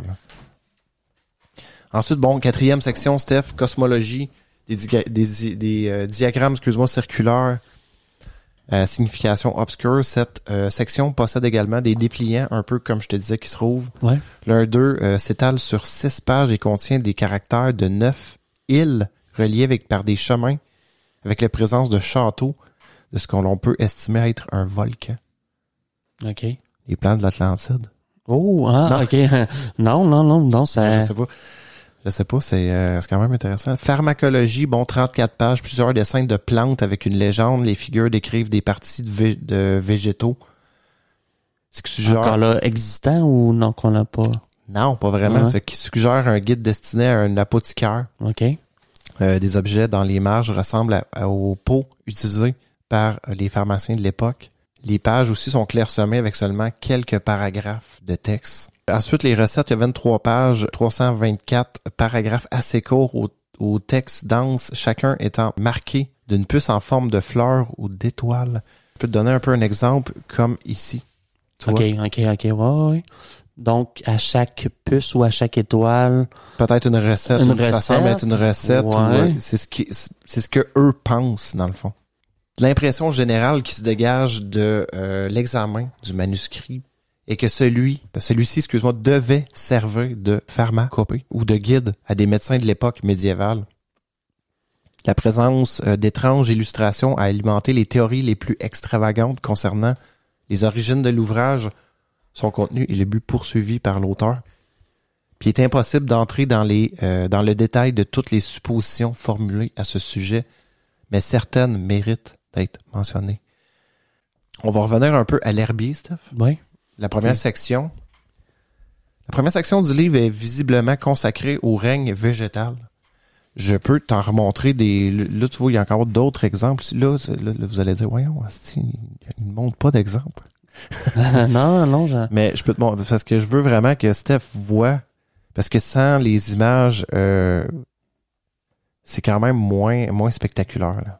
OK, avec on voit... tu, sais, tu vois, tu sais, tu vois, ça ressemble vraiment, tu vois la plante, une description, tu sais, c'est, logique. Oui, oui, oui. Sauf que tu regardes les plantes, t'es comme, hein? Je, je suis pas sûr. Ouais, mais on dirait une petite... Genre de brocoli avec des. Des, ben oui, non. Est-ce que c'est les racines? C'est-tu... euh, Tu sais, tu vois le, le dessus, bon, semble être les, les, les- la plante. Euh, sauf qu'encore là, c'est difficile de termi- déterminer. C'est Tu te dis, wow. Tu sais, celle-là, ici, là, c'est comme, c'est quoi? C'est un Ouais. poirier euh, en forme euh, de croix. capote dessus. on, dirait, on dirait vraiment... Je sais pas. C'est vraiment des bizarres avec des espèces de semi-racines tentacules. On dirait. Tu sais, celle-là, c'est spectaculaire parce qu'on dirait genre un champignon avec des, des, Oui. des feuilles Ouais. et les racines sont dans le bout. Ouais, ouais, ouais. Tabarouette. J'ai pas... Euh... comprends pas, Steph. Seules quelques plantes spécimens ont été formellement identifiées, OK? OK. Malgré des recherches opérées dans euh, les autres herbiers de l'époque, parmi les plantes les plus faciles à reconnaître, on retrouve une pensée violette et une fougère. Bon, OK. Quand même assez, plantes communes. Ouais. bon, quand même assez facile. Fait que là, ils se disent, bon, on a réussi à identifier au moins ces deux-là. Les schémas de la section biologie sont des versions plus fines euh, de ceux de la section pharmacologie. Les zones euh, manquantes ont été comblées par une multitude de détails improbables. En fait, la plupart de ces plantes semblent être des hybrides. Comme tu Ouais, parlais ouais, tantôt, oui, des oui. racines d'une espèce rattachées à la tige, puis aux feuilles d'une autre, puis aux fleurs d'une troisième espèce. Oui, oui, oui. C'est ça qui est pété. là. C'est peut-être que- est-ce que ça serait pas ça que le livre enseigne, c'est hybrider ces plantes-là ensemble et vous obtiendrez cette plante. Le fruit sais- de Dieu. Le fruit de Dieu. eh, J'aime ça. Puis là, en 1944, Steph, euh, le botaniste Hugh O'Neill pensait qu'une des illustrations représentait un Elianthus a- euh, anus, ouf. oui, ok. Oui, non, il- ça peut con, mais c'est, c'est, c'est le tournesol, Steph, que nous connaissons de nos jours et qui est apporté en Espagne en 1493, euh, provenait d'Amérique. Cette indication permettrait de situer avec plus de précision la date du manuscrit, peut-être. Oui, dans la ligne qu'il parle du. On s'entend que le tournesol. en Europe était pas là. Ouais, ok. Donc, si un tournesol a été identifié, c'est que c'est peut-être dans ces années-là, là, 1493, ça c'est parce qu'on sait qu'en 1492, Yeah. bon, Christophe Colomb, mais la date du manuscrit, euh, mais la ressemblance avec les plantes réelles, excuse-moi, est limitée, surtout si la figure est comparée avec des espèces euh, sauvages, euh, depuis l'échelle de l'esquisse n'étant pas connue aussi. Ouais, aussi. Vrai. il est difficile d'affirmer qu'il s'agit bien d'un tournesol et non pas d'une espèce similaire de la vaste famille des euh, Astera, euh, CA, bon, l'artichaut, la marguerite ou encore les pissenlits Ok. qui sont présents partout dans le monde. Ouais. Fait que c'est ça qui est relatif. Tu sais, si à une certaine échelle, ça ressemble à un tournesol, là, ça peut ressembler peut-être, je sais pas, à un Ouais. artichaut. Un artichaut, ouais. c'est- Non. l'espèce de cocotte verte. là. Ouais, c'est ça, mais là, c'est. Ouais, exact. C'est- C'est c'est pas pareil, là. Je sais pas si ouais, voyons, c'est pas tant sur l'apparence des fois qu'ils classent les plantes de la même famille. mais Il y a une hypothèse aussi en 2014, le botaniste puis chercheur Arthur Tucker a attribué une provenance euh, euh, mexicaine à 37 des 303 plantes représentées dans le manuscrit en comparant ceux-ci au Codex euh, Cruz Bandianus de 1552 et au Codex Ozuna. Euh, quant à la langue utilisée, il s'agirait d'un euh, Nahual, une langue aztèque indigène éteinte dans sa forme originale. Originelle, excuse-moi. Tucker a créé un groupe interdisciplinaire à l'université du Delaware pour la rédaction d'un livre sur le sujet. Cette théorie est toutefois largement remise en cause Ouais. par d'autres spécialistes du manuscrit. Mais ça aurait été pas peur parce que j'ai vu, euh, excuse-moi, j'ai vu des certains herbiers aussi qui ressemblaient euh, mexicains, qui ressemblaient un peu à ça. dans les images ou dans l'écriture? Dans ouais, dans d'autres analyses, dans d'autres euh, que j'ai vues, hein, dans d'autres recherches. Puis les considérations aussi astrologiques ont souvent joué un grand rôle dans la cueillette des herbes, Ouais. La saignée et euh, d'autres procédures médicales répandues à l'époque, tu sais, la fameuse saignée. Ouais. ça guérissait bien des choses. hein. C'est- Mais il y avait une logique quand même derrière la saignée, tu sais, mais à quel point c'était efficace, c'est ça demeure. euh, Mais là, tu, mettons, tu, tu l'as saigné combien de temps? Ouais, je sais pas. Un bon cinq minutes? Quand t'es blanc, l'idée, l'idée c'était de le faire saigner beaucoup, j'imagine, pour que le sang se renouvelle. Exact. C'était que- logique. oui, c'était logique d'une certaine façon, sauf que quand même. C'est peut-être bon pour le corps aussi. On devrait se saigner. Ben, je sais pas. je, je, je- Non, non, mais- Ouais. Je sais pas. Mais je pense que le sang se régénère de lui-même quand Ouais, même. J'imagine. Le plasma, tout ce qu'il contient aussi. Là. Fait qu'on- J'imagine je que- pense qu'on peut éviter la saignée. On peut, On peut éviter donner du sang, par exemple. Fait que, on peut même euh, se doper avec le sang de. Oui. ouais, avec. euh, tu peux t'injecter des globules rouges pour tricher. Ouais, ouais, Ouais. ouais. tu peux, euh, tu peux t'empoisonner au sang aussi. Oui, oui, Il y en a qui buvaient du sang beaucoup. Oui, oui, Certains, oui. ça, ça fait une drôle de réaction avec l'estomac, je pense. oui, oui, oui. Certains, bon, tueurs en série qui buvaient gros du sang étaient euh, complètement malades. Ouais. Euh, leur corps était... Je pense que boire du sang, c'est une mauvaise idée. Ouais. Cependant, bon, à part les signes euh, zodiacaux, évidents, puis un schéma euh, semblant, représenter les planètes, personne n'a encore été capable d'interpréter les illustrations au moyen des traditions euh, astrologiques connues, européennes ou autres. Hmm. Tu sais, tantôt, je disais, c'est logique qu'il y ait les signes astrologiques, mais encore là, euh, tu vois que les illustrations, ils semblent pas découler d'aucune tradition astrologique de l'époque, Non, mais européenne ou, euh, ou on, prenait, on prenait les Égyptiens, on prenait les Mayas, on était capable de relier leur écriture ou leurs symboles à, des constellations, à des mouvements, tu sais, il y avait toute une logique que t'es capable il y avait un de style. Il y avait un style, une logique qu'on pouvait déduire. Mais là, ça semble comme, pas farfelu, mais tu sais, c'est, je sais pas. On dirait que tout, c'est- des choses qui existent pas, une écriture qu'on connaît pas, je sais pas. C'est, c'est étrange comme, euh, comme livre.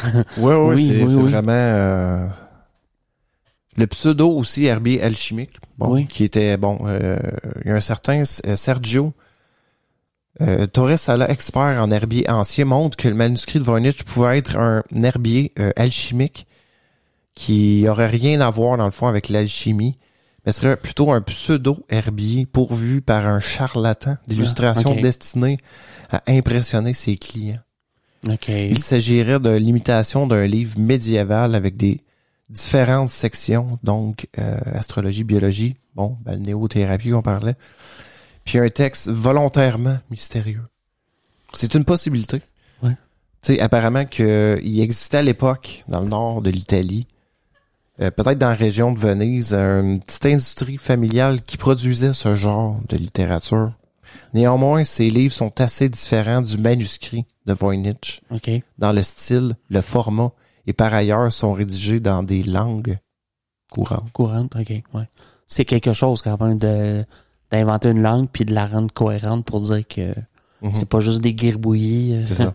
Parce que oui, euh, c'est sûr qu'il y avait des charlatans à l'époque Oui, je. qui devaient, bon, se... Bon, se... se Ben, il y en a un qui s'est dit, moi, je vais laisser une trace dans l'histoire, même si, je sais pas à quel Euh, point qui s'est dit ça. ouais, je vais les faire chercher, mais ils trouveront jamais. je sais pas. Peut-être, Oui. peut-être. Mais je sais pas à quel point qui s'est dit, je vais laisser une trace ou... C'est ça? Je Ouais. sais pas. C'est ça qui est... euh, Sauf que, bon, c'est ce qu'on se rend compte, c'est que euh, ça marche pas, quand même. Euh, aussi, euh, il y a des un dessin circulaire dans la section astronomie montre euh, un objet de forme irrégulière avec des extensions euh, courbées, dont certaines ont été interprétées comme des images de galaxies. Bon, je l'ai ici, je peux peut-être, oh, peut-être t'en montrer. Sauf qu'elle est un peu plus en haut, je sais pas si tu vois un peu. Ouais, ouais, ouais. OK.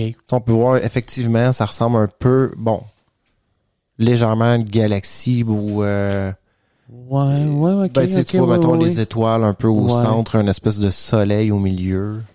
C'est vrai que ça, bon, ça peut ressembler à ça un peu. Euh, puis, euh, dont certaines ont été interprétées comme des images de galaxies visiblement se- euh, visibles seulement à l'aide d'un télescope.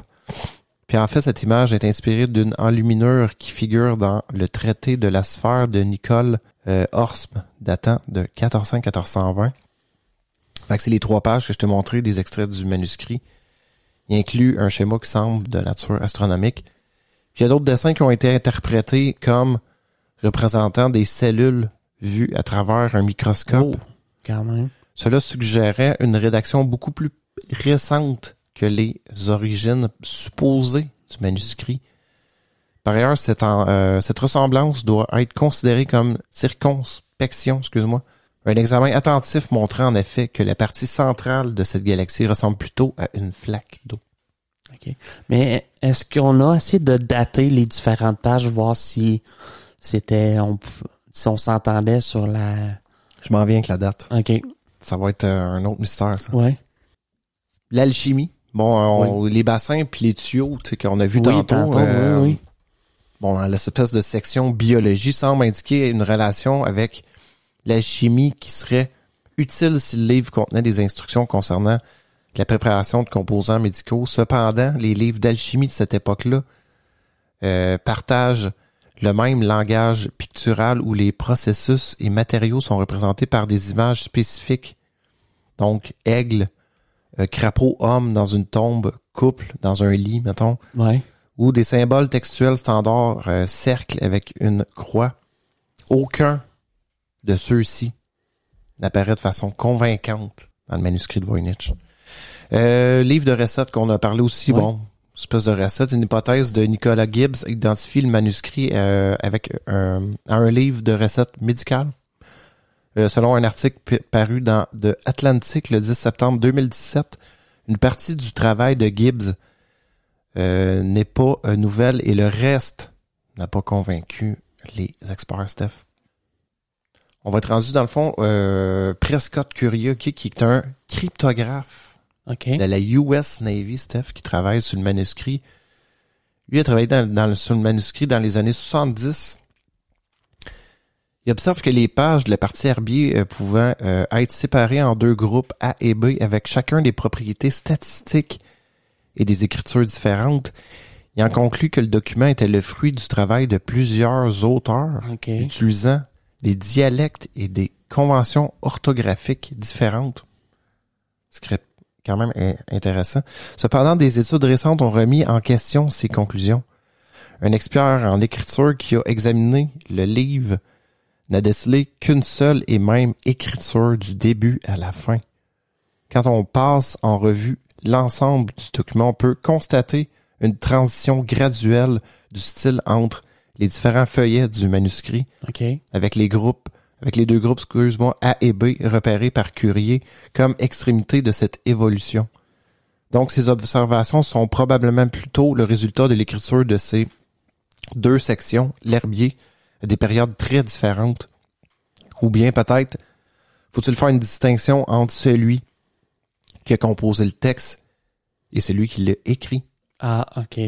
Ainsi, la discrimination statistique entre euh, aux deux groupes A et B pourrait résulter de la traduction de textes euh, originaux dus à différents auteurs, peut-être, c'est ça. OK. Là, Steph, on- la datation, c'est quoi? Ouais. Quoi? Ouais, ouais, on ouais. veut, Ça, on veut. Non, dis-moi là, David. Là, il y a eu une fameuse. Pendant longtemps, on a cru que euh, on a cru que le, euh, le parchemin datait d'environ 1500, début 1600. Ça, ouais. Puis une étude en 2011, Steph, une étude du parchemin sur lequel le texte a été écrit a permis d'établir en 2011 qui a été fabriqué entre 1404 et 1438. La datation par le carbone 14 utilisé à cet effet euh, permet seulement d'estimer la date à laquelle sont morts les veaux ayant servi à fabriquer le parchemin. L'analyse de quatre éléments distincts de, de l'œuvre tend à prouver que l'ensemble du manuscrit a été rédigé à la même époque. Euh, quant aux encres utilisées pour le texte, ils ne contiennent pas assez de carbone pour permettre une datation. Les techniques de séparation du parchemin et de l'encre sont encore à ce jour expérimentales. Mais l'hypothèse d'un stock de parchemin vierge du 15e euh, siècle utilisé aux fins de produire un traité euh, apocryphe n'est donc pas à écarter. Cependant, une étude de l'encre effectuée au McGrone Research Institute de Chicago confirme que les pigments sont compatibles avec l'époque. Euh, Greg Hodgins déclare qu'avec un tel laps de temps étroit, nous avons effectivement éliminé la plupart des théories sur les rédacteurs probables. Donc, le résultat de la datation carbone euh, permet également de nous concentrer sur ce type de connaissances scientifiques et du cryptage autour de cette période. Fait que là, on a la date, Steph.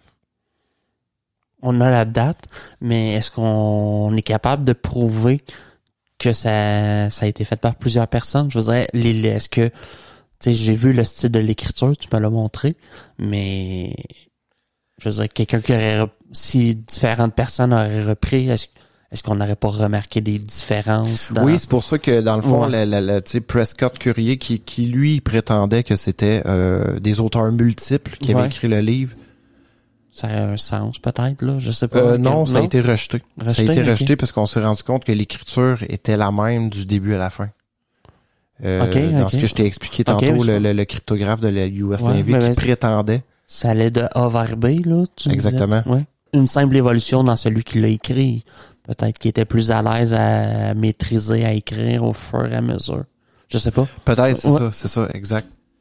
Les études euh, cryptologiques, bon. Puis euh, Antoine Casanova, 1999, explique que l'existence même d'une solution est incertaine dans la mesure où l'on ignore le langage utilisé, le système de codage, l'époque et la personne qui a procréé, euh, excuse-moi, procédé à l'opération. Ce manuscrit décrit l'ensemble des problématiques qu'un cryptanalyste rencontre dans un cas extrême d'analyse. Fait que selon cette hypothèse, ok, le manuscrit de Voynich serait un texte écrit dans une langue européenne, mais dont le sens aurait été intentionnellement caché au moyen d'un chiffrement. Cet algorithme opère lettre par lettre et produit un texte utilisant l'alphabet du manuscrit de Voynich. C'est cette hypothèse de travail qui été, dans le fond, utilisée euh, dans la plupart des tentatives de déchiffrement effectuées au 20e siècle, dans, euh, dont l'une a été conduite par le cryptologue William F. Friedman, célèbre pour avoir percé le code des messages japonais pendant la Seconde Guerre mondiale. Friedman, lui, était à la tête, dans le fond, d'une équipe informelle de la NSO au début des années 50, quand il a travaillé sur le manuscrit. OK. Quand même pas euh, une petite pointure. Ouais, une petite pointure. Les chiffrements simples par constitution peuvent être exclus car ils sont trop faciles à casser. Les efforts se sont donc portés sur des euh, chiffrements euh, polyalphabétiques inventés par Alberti dans les années 1460 quand même. Les chiffres de euh, qui fait partie de cette famille auraient pu être utilisés et renforcés par l'utilisation des symboles nuls ou équivalents, le réarrangement des lettres, des fausses coupeurs de mots, etc. Certains ont même supposé que les voyelles avaient été supprimées avant le chiffrement. Plusieurs solutions de ch- déchiffrement fondées sur cette théorie ont été proposées, mais aucune n'a été largement acceptée. Les textes ainsi déchiffrés dépendant de tant de conjectures qu'avec ces techniques, on pourrait reconstituer n'importe quel message à partir d'une chaîne de symboles OK. pris de manière aléatoire. Ah, je comprends. OK. Ok. Ouais. Tu sais, c'est parce que Non, mais, sauf que, tu sais, c'est des plantes, t'as des gravures de Ouais. plantes. Donc, tu t'attends dans que, que le- les mots, les, les textes parlent de ces plantes-là, parce que j'imagine. là, il parle d'un espèce de codage lettre à lettre. Ouais, Tu sais, qu'il y aurait comme un espèce de message caché derrière ça. ouais. Sauf qu'on se rend compte que c'est pas aussi simple que ça. tu sais. Non. Le principal argument aussi en faveur de l'hypothèse d'un codage lettre à lettre est que euh, l'utilisation d'un alphabet étrange euh, par un auteur européen s'explique difficilement, sauf dans la volonté de masquer l'information. OK. Fait que c'est une, euh, c'est un des arguments qui, qui, qui essaie d'expliquer le fameux langage. La date estimée aussi du manuscrit coïncide approxima- euh, approximativement aussi avec la naissance de la cryptologie en tant que discipline systématique, mais la datation par Cabane 14 date le support du manuscrit entre 1404 et 1438, ce qui retire toute valeur à l'argument att- euh, attribuant le texte à Roger Beacon. Ouais, Monsieur Bacon, du début, oui. Pourquoi? Roger Bacon, lui, il, euh, il va vivre entre 1214 et 1294. Donc, c'est 200 ans après sa mort. Ouais. Donc, qui? Puis, euh, dans le fond, il attribuait son texte parce que lui, il connaissait les techniques de chiffrement, justement. OK. Puis cependant, un chiffrement polyalphabétique devait, devrait normalement éliminer les caractéristiques statistiques naturelles observées dans le manuscrit de Voynich. Bon, tel que la loi que je t'ai parlé un peu de zip tantôt. Bien que le chiffrement polyalphabétique a été inventé vers 1467, les variantes n'en devinrent populaires qu'au euh, 16e siècle. OK. 100 ans plus, ouais. Fait que tu sais, si c'est vraiment un chiffrement polyalphabétique, euh, ça serait tôt. Puis tu sais, on sait que 1467, on date entre 1400, on Quatre, disait quoi tantôt, 1404, 1438, 39, quelque chose, ouais. ouais. Puis c'est-à-dire, dans le fond, après la date estimée euh, du manuscrit de Voynich. Mais c'est pas impossible non plus. Tu sais, je veux dire, quelqu'un qui est avant-gardiste. Pas 100%. Qui est, tu sais, je veux Exact. dire, c'est toujours possible. Sauf que, Sauf que ça prend quelqu'un de fucking brillant. Là. ouais, parce que, comme tu disais, tu sais, même en le déchiffrant, on peut finir, on peut arriver à n'importe quelle traduction. Tu sais, je veux dire, tu peux, tu peux faire dire ce que tu veux au mot. En fin de compte, c'est ce qu'ils disent. Euh, tu sais, au, oui, au, non. texte, ouais. Oui puis non parce qu'en même temps il y a, une- tu sais la crypto euh, la crypto analyse c'est mathématique aussi là. Ouais, oui, je suis d'accord. c'est très très mathématique donc est-ce que tu peux faire oui, ouais, je sais qu'il en parlait tantôt là, qu'on peut faire dire un peu n'importe quoi, quoi, à un texte. Mhm. Sauf que, tu sais, comme je te disais, il y a des photos de plantes, donc tu t'attends, euh, si tu fais une traduction, ça parle de plantes, j'imagine. Je sais pas. C'est Ou il y a un message caché. oui, ou le message, oui aussi. Tu sais, quelqu'un au premier coup d'œil, ah, c'est juste un herbier, mais tu sais, si on connaissait vraiment la langue, c'est, je sais pas, un livre de Satan. ou- Peut-être euh, Je- je sais pas. ouais, Ouais. Oui, oui. oui. non, peut-être. Non, non, mais tu sais, il y a rien de. c'est- juste étrange. C'est très étrange, très mystérieux. Dans le fond, Ouais. c'est ça qui est. Qui est... Ouais. Puis euh, là, il y a le chiffrement par dictionnaire aussi. Selon euh, cette théorie, les mots du manuscrit de Voynich seraient codés OK. de telle sorte qu'il faille les retrouver grâce à un dictionnaire ou un tableau de chiffrement un peu classique Mhm. Dans le code ou dans les codes cachés. Ouais. Principal indice concordant, c'est que la structuration et la distribution statistique de ces mots sont similaires aux nombres romains. OK. Ceci sera un choix naturel pour le code utilisé. Les livres codés ne sont cependant euh, viables que pour des courts messages à cause de leur encombrement, de leur utilisation peu commode. Chaque écriture ou lecture d'un mot demande un parcours du répertoire. Donc, d'autres théories remettent en cause l'évidence du choix des nombres romains. Euh, il y a une autre théorie qui repose aussi sur l'hypothèse qu'une euh, bonne partie du texte a aucun fucking sens, Steph OK. Mais dissimule des informations cachées dans des détails passant inaperçus. Lesquels? Léonard de Vinci, c'était- Ah, oh. Non, non, mais... Non, OK. Puis, par exemple, la deuxième lettre de chaque mot ou euh, le nombre de lettres de chaque ligne peuvent avoir une, signi- une signification est très euh, ancienne et a été décrite entre autres par Johann Trithemius en 1499. Il a été suggéré aussi de déchiffrer le texte de euh, Grille de Cardan. Euh, cette théorie est complexe à prouver, mais aussi à réfuter, euh, puisqu'un code de ce type peut être difficile à casser. Un argument contre une hypothèse est que l'aspect texte chiffré de l'ensemble du manuscrit va à l'encontre de l'objectif premier de la sténéographie, à savoir cacher l'existence même du message secret. D'autres ont imaginé aussi que la signification du texte était codée euh, dans la longueur ou euh, la forme du trait d'écriture. Calvaire, ça c'est...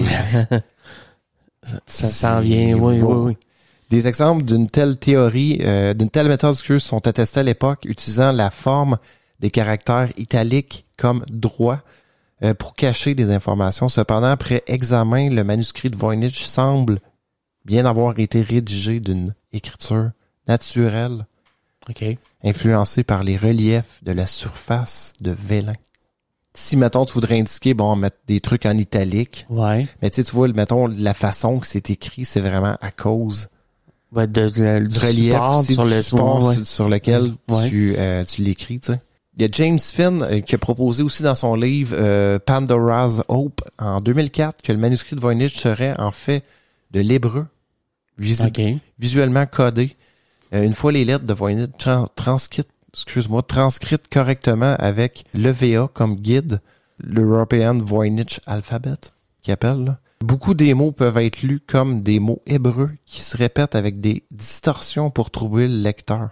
Par exemple, le mot haine du manuscrit euh, est un mot hébreu pour qui désigne œil, puis apparaît aussi sous forme comme A-I-I-N ou A-I-I-I-N, en tout cas, peu importe, là, Ouais. pour donner l'impression qu'il s'agit de mots différents, alors qu'en fait, ils sont identiques. Exactement, c'est ça.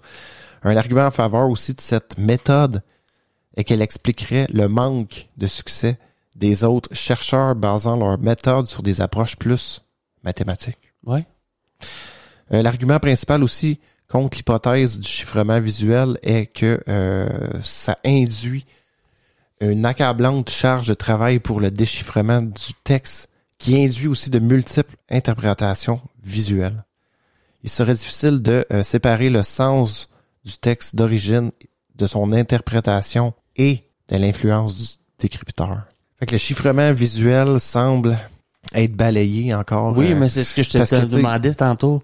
c'est ça. C'est que même si on même si on associe euh, mettons les images au texte, Ouais. on n'est quand même pas cette, on n'obtient pas ce qu'on devrait ou Non, c'est ça. Puis là, tu vois ici, ils ont comme créé bon euh, un alphabet qui est selon, tu sais, ils ont comme créé l'alphabet qui appelle Ouais, le, ouais, la- le- le European Voynich Alphabet. OK. Puis même avec ça, tu sais, tout est une question d'interprétation. Fait que c'est là que ça tient pas. Mhm. Ce, bon, ce chiffrement visuel qu'ils appellent. là. Puis la structure singulière des mots aussi du manuscrit de Voynich, il a mené le fameux William F. Friedman puis John Tiltman en 1968, indépendamment d'un- de l'un de l'autre, la conjecture que le texte serait le résultat de l'utilisation d'un langage inventé de toutes pièces, spécifiquement philosophique. Dans les langages de ce style, le vocabulaire est organisé selon un système de catégories si bien qu'on peut déduire le sens général d'un mot à partir de sa séquence de lettres. Par exemple, dans la langue moderne, RO, BFO, bon, c'est la catégorie des couleurs de tous les mots concernant par ce euh, préfixe euh, désigne en fait une couleur. Ainsi, rouge est BOFOC et jaune est BOFOF. Il s'agit ici d'une version poussée à l'extrême de certaines méthodes de classification des livres utilisés par euh, des bibliothèques Ouais. qui disent P dans le langage littérature, PA dans la langue grecque et latin, PC pour les langues romanes. Fait que c'est une euh, c'est une théorie intéressante. Puis le concept est assez ancien aussi, comme la thèse euh, Philosophical Language de John Wilkins de 1668. Dans la plupart des, exemples connus, les catégories sont subdivisées par ajout de suffixes. En conséquence, un texte lié à un thème particulier contiendrait beaucoup plus de euh, mots comportant des préfixes similaires ou communs. Par exemple, euh, mettons, les noms de toutes les plantes commenceraient par le même genre préfixe, puis euh, irait euh, même pour les maladies. Ces caractéristiques pourraient être expliquées. Euh, la nature répétitive du texte, du manuscrit, cependant, il y a tout le temps un cependant. Ouais, voilà. Finalement, oui. Personne n'a été en mesure d'établir des correspondances entre les significations évidentes ou plausibles euh, et certains préfixes ou suffixes du manuscrit de Voynich.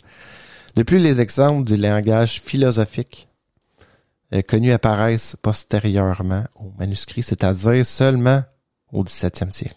OK. Fait que c'est là, c'est un autre. Voilà. Un autre. Ouais. OK, oui, oui, non, non.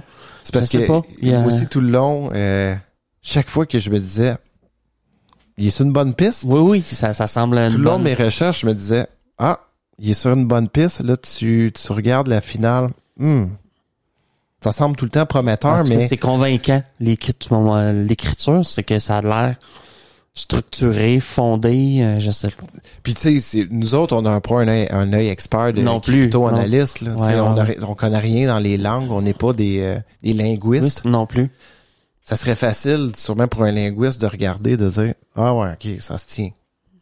Mais tu sais, c'est sûr que ça doit être une longue analyse, mais quand même, ils ont tellement vu de d'écriture ancienne.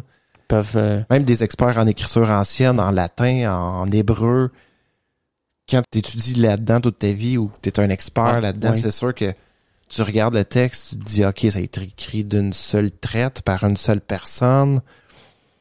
Ça semble se tenir. Il y a comme une forme euh, logique. ouais. C'est pas des... Tu on aurait pu dire aussi que, bon, il y a des lettres par lettre, mais non. C'est, ça n'a rien à voir avec ça. Puis, euh, juste pour continuer, je vais te, je vais te parler un peu de la chronologie, là, parce qu'on est peut-être un peu il y a perdu. beaucoup de... oui. ben, mais- la chronologie de base, c'est que probablement Rodolphe II, qu'on oui, disait au fameux, début. euh, Oui, oui.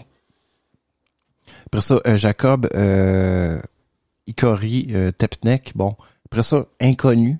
Après ça, il y a eu les... les, les- là, on parle d'environ 1600. En 1600, après ça, un petit peu plus, il y a eu Georges Barèche, qu'on a parlé, 1638, OK. je pense. Ensuite, le propriétaire d'ensuite, bon, euh, Jan Marek Marcy. Anastasius euh, Kircher, qu'on a parlé aussi de Kircher. Ensuite, le collège romain qui l'aurait eu pendant longtemps. Pour, euh, après ça, euh, les à Frascati, bon, ou à la Villa Mondragon, qu'on oui. disait. Oui. C'est là que, bon, Wilfrid Voynich va Va acheter. acheter. Après ça, bon, sa femme, Ethel Voynich, qui va le donner à son ami. Ensuite, à Ernst P. Krauss, qui va le donner à Yale. à l'université de Yale, Ouais. exactement. Fait qu'on va continuer avec un peu le langage naturel. Bon, selon le linguiste français euh, Jacques Guy, en 91, il a suggéré que le manuscrit de Voynich pouvait être un langage naturel exotique écrit ordinairement avec un alphabet inventé. La structure euh, des mots est assez euh, similaire aux langues euh, d'Orient et d'Asie centrale, principalement le sino-tibétain, euh, chinois-tibétain et birman, l'austrosiatique, bon, vietnamien et euh, khmer, et peut-être aussi le thaï, bon, thaï, lao. Dans beaucoup de ces langages, les mots n'ont qu'une syllabe, euh, syllabe, excuse-moi, et les syllabes ont une structure plus riche, incluant des tons. Cette théorie est historiquement vraisemblable, euh, bien que ces langues possédant des manuscrits, ceux-ci étaient notoirement, excuse-moi, difficiles à comprendre par les Occidentaux, ce qui motivait l'invention de plusieurs alphabets phonétiques. La plupart utilisaient les lettres latines, mais quelquefois des alphabets inventés, bien que ces exemples connus soient bien postérieurs à la période supposée OK. Euh, de l'origine du manuscrit de Voynich. L'histoire enregistre des centaines d'explorateurs et de missionnaires qui ont pu l'avoir écrit même avant le voyage de Marco Polo au euh, 13e siècle. Puis C'est lui la- qui cherchait tantôt, tu cherchais qu'il y avait... je, ouais, mm, ouais, euh, mais particulièrement après Vasco de Gama. Je pense que c'est Ouais. Vasco de Gama qui a découvert la route de l'Orient euh, par la mer en 1498.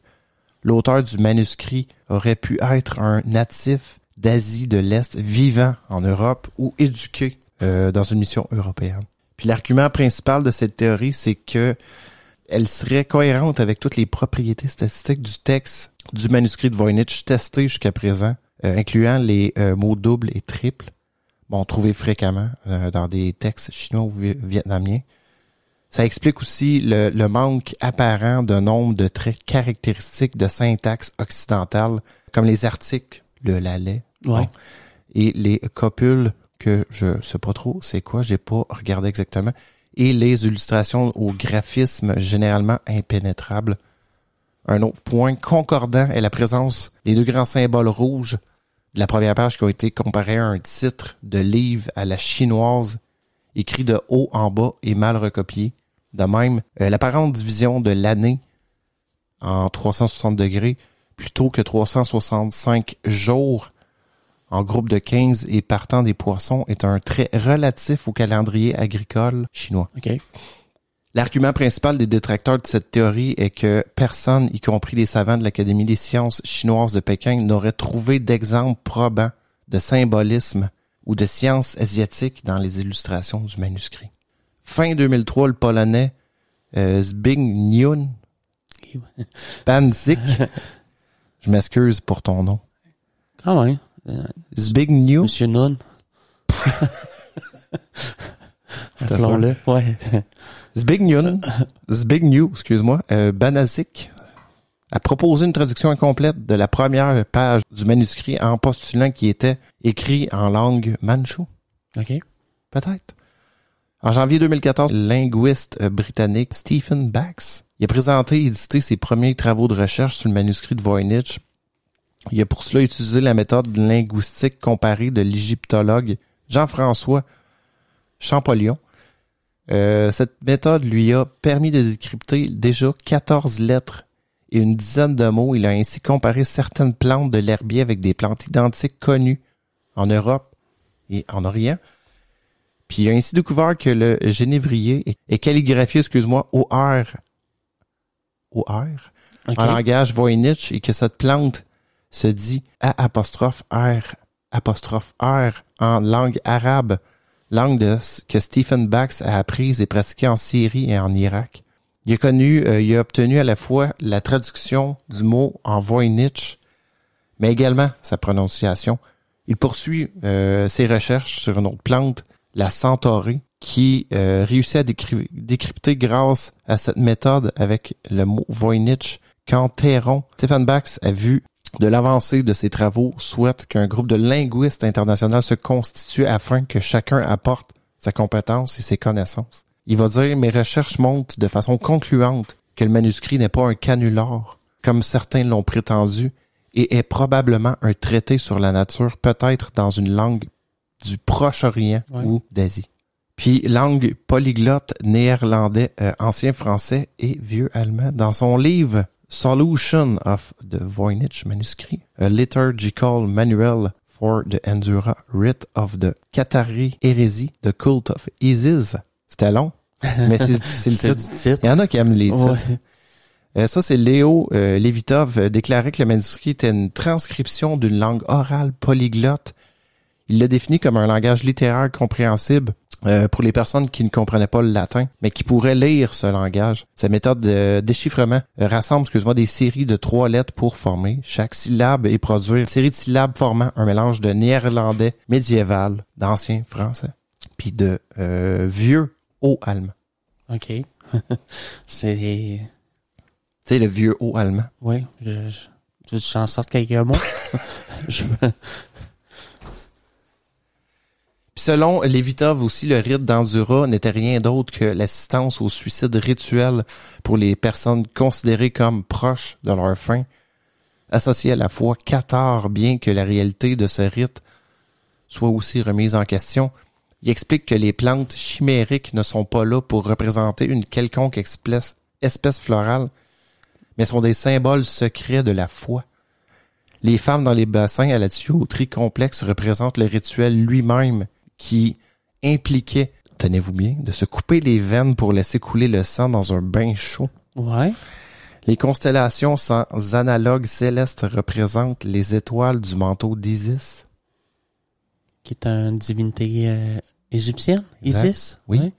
Cette théorie est mise en doute sur plusieurs points. Premièrement, la foi cathare est largement connue pour avoir été un, un gnosticisme chrétien, mais jamais associé de euh, d'une quelconque façon à Isis, puisqu'il n'existe aucun lien entre le catharicisme et Isis. Deuxièmement, cette théorie place l'origine du livre au 12e ou, ou 13e siècle, donc très antérieur à ce que l'on croit. Les fameux adhérents de la théorie de Roger Bacon eux-mêmes, la datation radiologique. Troisièmement, ok, le rite endura implique un jeûne et non pas un acte d'auto-mutilation comme se couper les veines. Veines, ouais. Ouais.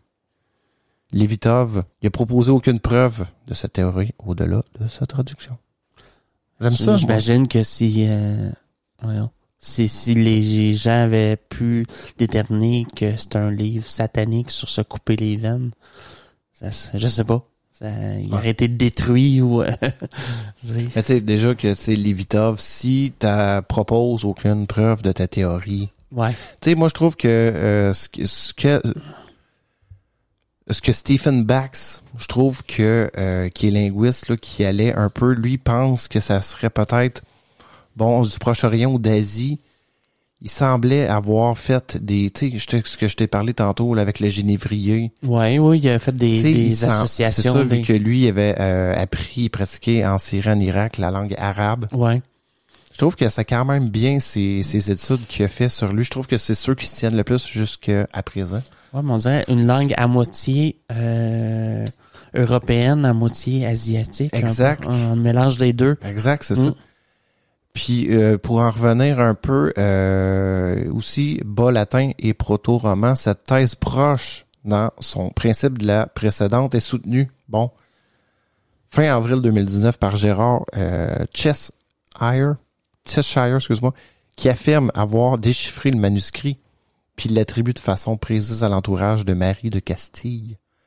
Puis aurait été compilé par une religieuse dominicaine à l'intention des dames de la cour à laquelle son monastère était affilié et euh, considérant en particulier la description d'une éruption volcanique sur l'île de Vulcanello avant qu'elle ne devienne une presqu'île en 1550. Cependant, il y a tout le temps le cependant. ça.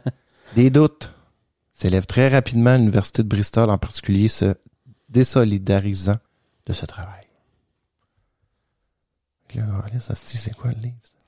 On ne saura pas, j'imagine. Tanné. Plusieurs études récentes effectuées, euh, effectuées dans le champ de la théorie de l'information réduisent la possibilité que, d'un point de vue linguistique, le Voynich soit sans aucun sens. Comme on voulait peut-être même... Même moi aussi, j'ai pensé beaucoup dans ma recherche. Je me disais, c'est peut-être juste n'importe quoi. Là. Ouais. Mais ça semble non. Non. Il y a une certaine Il- structure. Une structure, tu sais, c'est... En 2009, une nouvelle approche de l'entropie a été menée par Marcelo euh, Montemuro de l'Université de Manchester, mon Steph. En utilisant une technique qui extrait les termes les plus significatifs, les scores de parenté ont, ont montré la forte connexion linguistique en rapport avec les représentations picturales dans les sections des plantes. Il dit notre analyse est la première qui relie réellement ces sections seulement par leur structure linguistique, dit Marcelo Montemuro. Euh, D'autres tests ont mesuré les regroupements des mots. Nous voulions voir si la structure issue de l'analyse serait cohérente ou non avec un langage réel, étant donné la valeur que nous avons obtenue.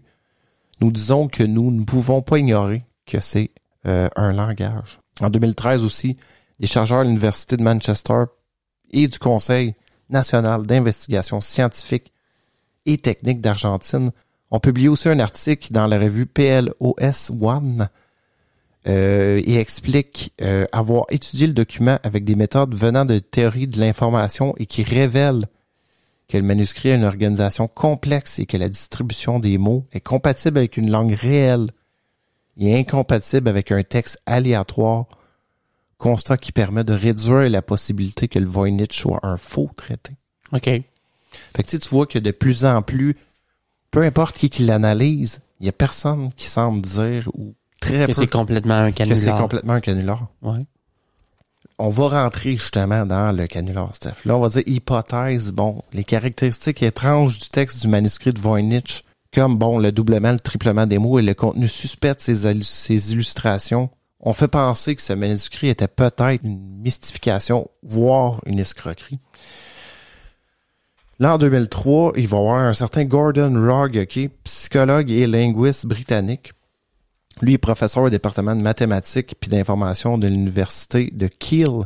Montre qu'un texte comparable du manuscrit de Voynich peut être produit en utilisant un tableau de préfixes radicaux et de suffixes de mots qui seraient sélectionnés et combinés au moyen d'un cache de papier perforé connu sous le nom de grille de Cardan que j'avais parlé un peu tantôt qui est Ouais, C'est un système- Ouais, mais si tu prends un texte, tu prends Exact. le faire avec des petits. euh, Exactement, ouais. c'est ça. C'est un système qui a été inventé en 1550 pour servir d'outil de chiffrement dans la correspondance diplomatique. Puis malgré tout, les textes générés par la méthode de Gordon Rogg n'ont ni les mêmes mots ni les fréquences du manuscrit de Voynich. La, la ressemblance visuelle, non quantitative, Steph. Sauf qu'en 2008, les experts ont été en mesure de produire un euh, galimatias ressemblant à de l'anglais Ouais. ou n'importe quelle autre langue dans des proportions analogues au manuscrit de Voynich.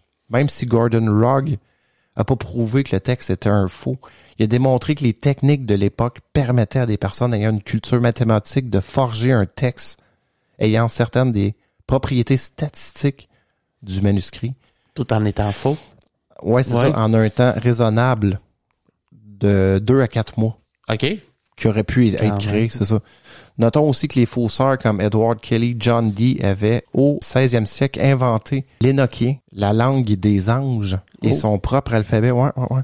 Puis Kelly prétendait pouvoir parler aux anges au travers d'un miroir en obsidienne polie. Leur grimoire fut vendu pour 600 ducats d'or à l'empereur qui? Rudolf II, qui raffolait de ce genre Ouais. d'artefact. Ouais. Le fait qu'aucun linguiste ni aucun cryptographe n'ait pu déchiffrer le code du Voynich, Da Vinci Code, incite à privilégier, excuse-moi, l'hypothèse de l'imposteur, Steph. Selon Gordon Rogg, il s'agit de l'hypothèse la plus difficile à admettre pour les amateurs d'énigmes et celle qui a été le plus rapidement écartée dans toutes les études traitant de ce manuscrit aussi. Fait que tu nous laisses sur un.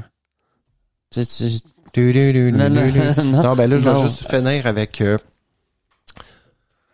de toutes les personnes qui sont passées, qu'on les, les Ouais, hypothèses ouais, ouais. de qui, quand, comment, que c'est, qui qui aurait fait ça. Le fameux Roger Beacon, Steph? Ouais. Roger Bacon. Bacon? Ouais. Puis la lettre de 1666 expédiée de, par Marcy, que je t'avais parlé au début, à l'attention de Kirchner, indique que le livre avait été jeté par, on disait Rodolphe II, du Saint-Empire. La missive suggère que Rodolphe pensait que l'auteur était le philosophe alchimiste Roger Bacon. Depuis la datation au carbone 14, cette attribution ne tient plus. C'est sûr parce qu'on sait que M. Roger Bacon, A vécu au 16e siècle. 1214 à 1214. 1294, Ok. c'est ça la patente, Steph, qui tient pas. Puis c'est qui Roger Bacon, mon Steph? Euh, c'est quoi qui a fait Roger Bacon? Euh, Roger Bacon, mon Steph. On doit Roger Bacon euh, d'ingénieuses observations sur l'optique.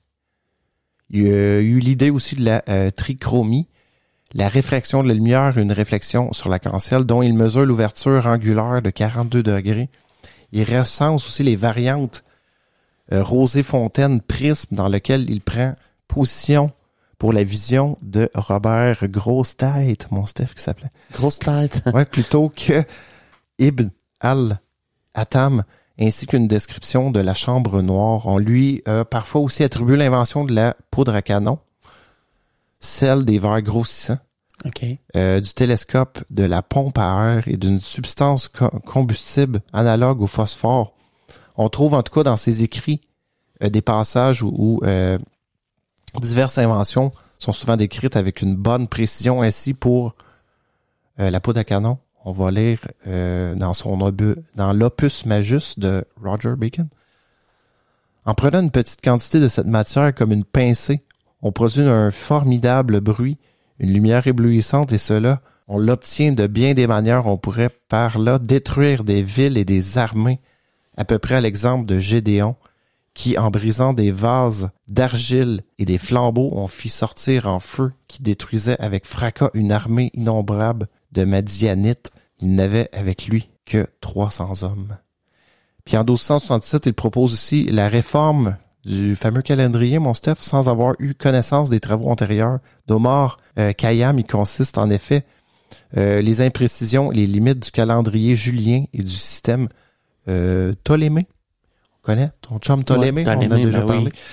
Euh, son plus grand mérite aussi est d'avoir introduit quoi, Steph? La méthode expérimentale Ouais. pour favoriser le développement des sciences au-delà de la méthode scolastique dont il percevait les limites. Il pratique euh, l'alchimie, puis il s'intéresse à l'astrologie aussi. Fait que, euh, il est considéré comme l'inventeur de la méthode scientifique pour Bacon, Steph. Aucun discours ne peut donner la certitude. Tout repose sur l'expérience, expérience scientifique ou religieuse. Il est le premier dans le monde occidental à mettre en question des enseignements d'Aristote, observation à l'appui. Fait qu'il a comme inventé la méthode scientifique. C'est quand même euh, incroyable, quelque chose que je savais pas. Savais-tu? Non, du Ça- tout. Puis il va mourir comme à Oxford. Et il- avec une euh, date incertaine, bon, comme on dit. Il aurait dit sur son lit de mort, Steph, je me repens de m'être donné tant de peine dans l'intérêt de la science. Ah, OK. Mais c'était l'époque aussi, 1200, Ouais, ouais. euh, déchiré entre la religion puis... C'était euh, pas tout à fait la Renaissance encore? Non, exactement. 1200, euh, T'es sur la fin des, du Moyen Âge, là. ouais, c'est ça. Puis euh, il était quand même... sa formation, euh, c'était à l'université d'Oxford. Oui. Il était euh, philosophe naturel. euh, en tout cas, écoute, il y avait euh, alchimiste aussi, bon, Ouais. qui est un terme très... Ensuite, il y a John Dee, Steph. John Dee, la supposition que Roger Bacon était l'auteur conduisit Voynich à conclure que la personne qui vendit le manuscrit de Voynich à Rudolf II ne pouvait être que John Dee. Puis Dee, c'était un mathématicien... Euh, un mathématicien, excuse-moi, un astrologue de la cour de la reine Elisabeth Ier, connu pour détenir une très grande collection de manuscrits de Roger Bacon. Mm. Puis il clamait aussi que le euh, vrai nom de Bacon était David Dee, un de ses ancêtres. Dee et son médium Edward Kelly vivaient en Bohème entre 1584 et 488. quand tous deux espèrent vendre le- leur service à l'empereur, justement, Rodolphe II. Cependant, les agendas méticuleux tenus par Dee ne mentionnent pas cela et rendent cette hypothèse assez invraisemblable. En tout cas, si l'auteur du manuscrit de Voynich n'est pas Bacon, la relation avec Dee disparaît. Si ce n'était pas les souvenirs de son fils, Arthur, âgé de 8 ans, Voynich raconte que Arthur Dee, alors fils de John Dee, avait eu pour souvenir un père intensément pris par l'étude d'un livre entièrement écrit en hiéroglyphes. Il date cet épisode aux alentours de 1586, après l'acquisition du manuscrit par Rudolf II, qui, est, qui serait entre 1584 et 1588. Il fut confié à ses savants et à des experts pour études. C'est peut-être dans ce cadre que le nom de Dee apparaît.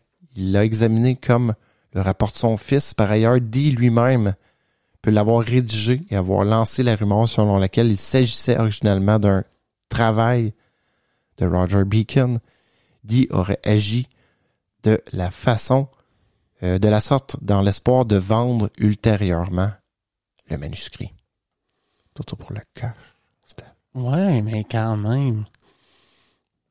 C'était. Je sais.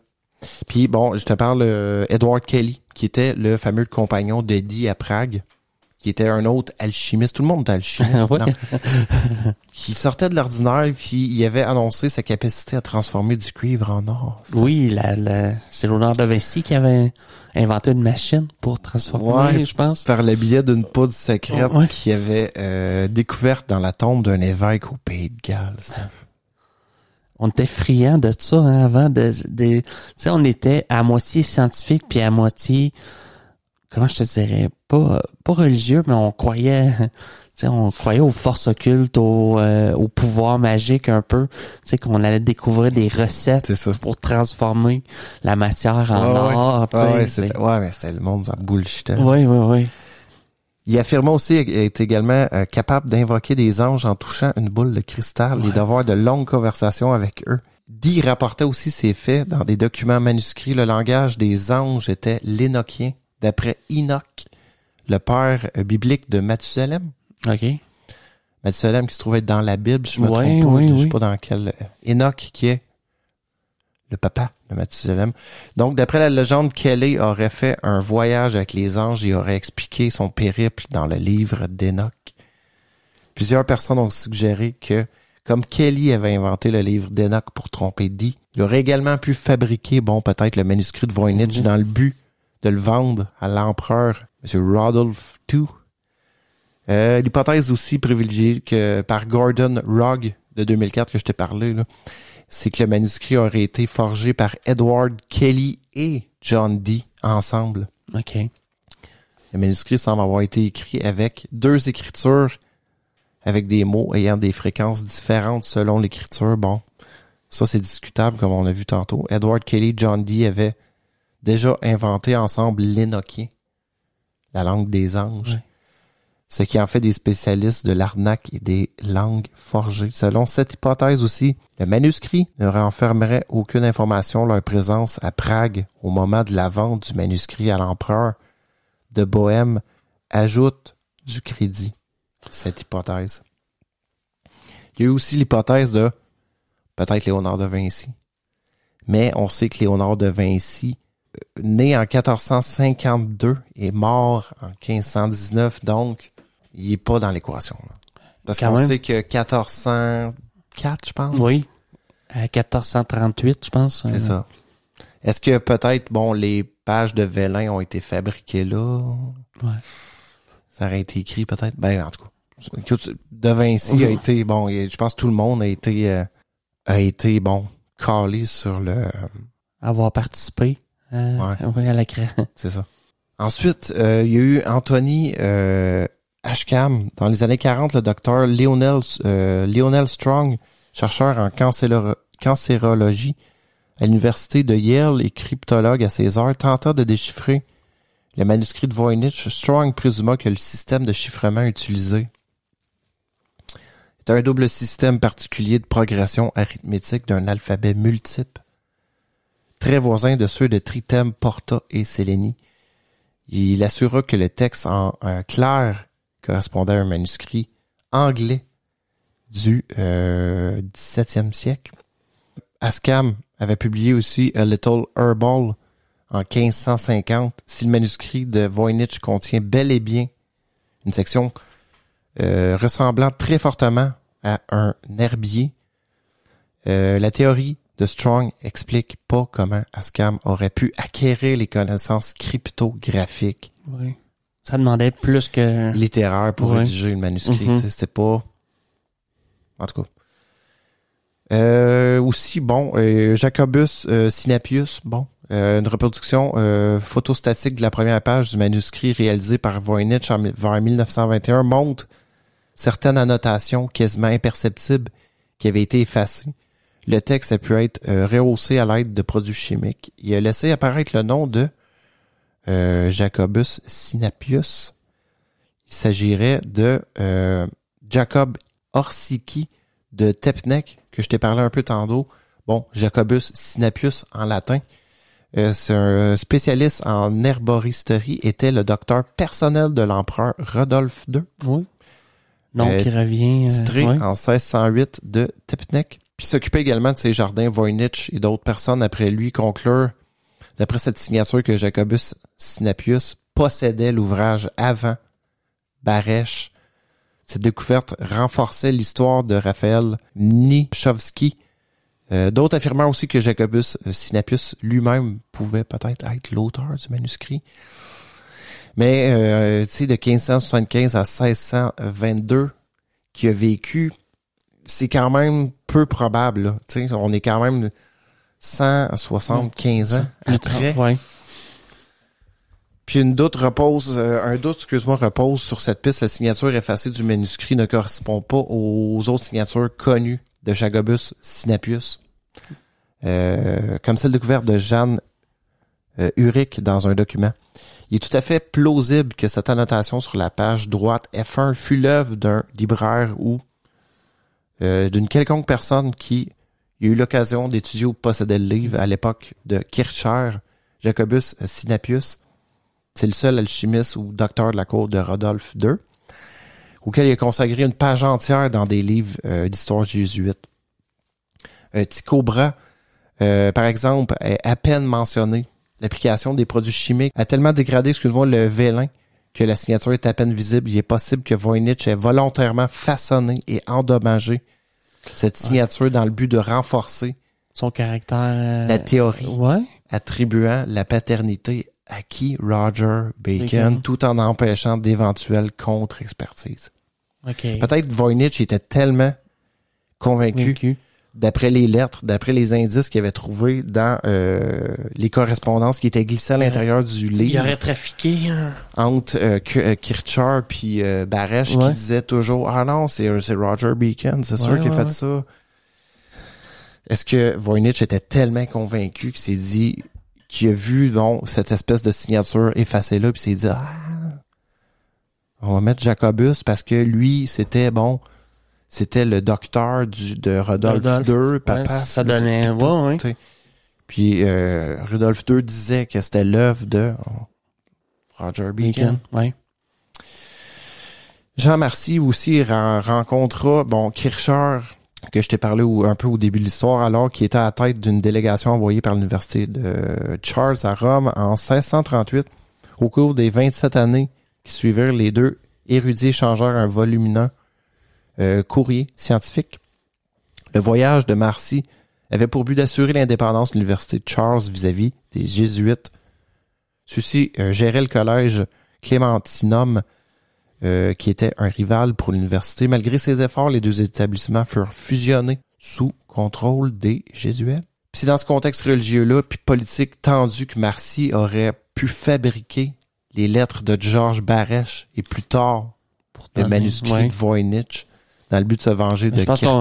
C'est ça, je pense qu'avec les lettres, on voulait juste simplement dater, avoir... un- Exact. Mais en même temps, je pense que la datation carbone 14 est C'est quand même, à- c'est ça, c'est difficile à briser. Fait que tout ce qui a été dit à propos de ça, il aurait pu fabriquer, comme je te dis, les lettres, bon, de Barèche Ouais. Pour se venger de Kircher, qui était favorable aux jésuites, qui ne voulait pas la fusion de l'université. La personnalité de Marcy et ses connaissances semblables semblent être compatibles avec la réalisation de l'ouvrage. Kircher était convaincu de détenir le savoir. Il était plus connu pour ses erreurs et sa candeur que pour son prétendu génie. Ouh, ça c'est chiant. oui. Kircher était donc une cible facile. Il était déjà fait ridiculiser à une autre occasion. L'orientaliste Andreas Müller lui avait concocté un manuscrit prétendu originaire d'Égypte. Le contenu était en fait incohérent et volontairement euh, sans aucune signification. Boller demanda à Kircher d'en faire une traduction. Kircher renvoya alors une traduction complète, ce qui ne manqua pas de le discréditer. Il faut le faire.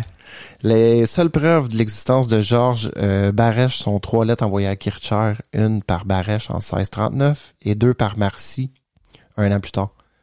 Puis la correspondance entre Marcy et Kircher s'achève en 1665, au même moment que la lettre concernant le manuscrit de Voynich.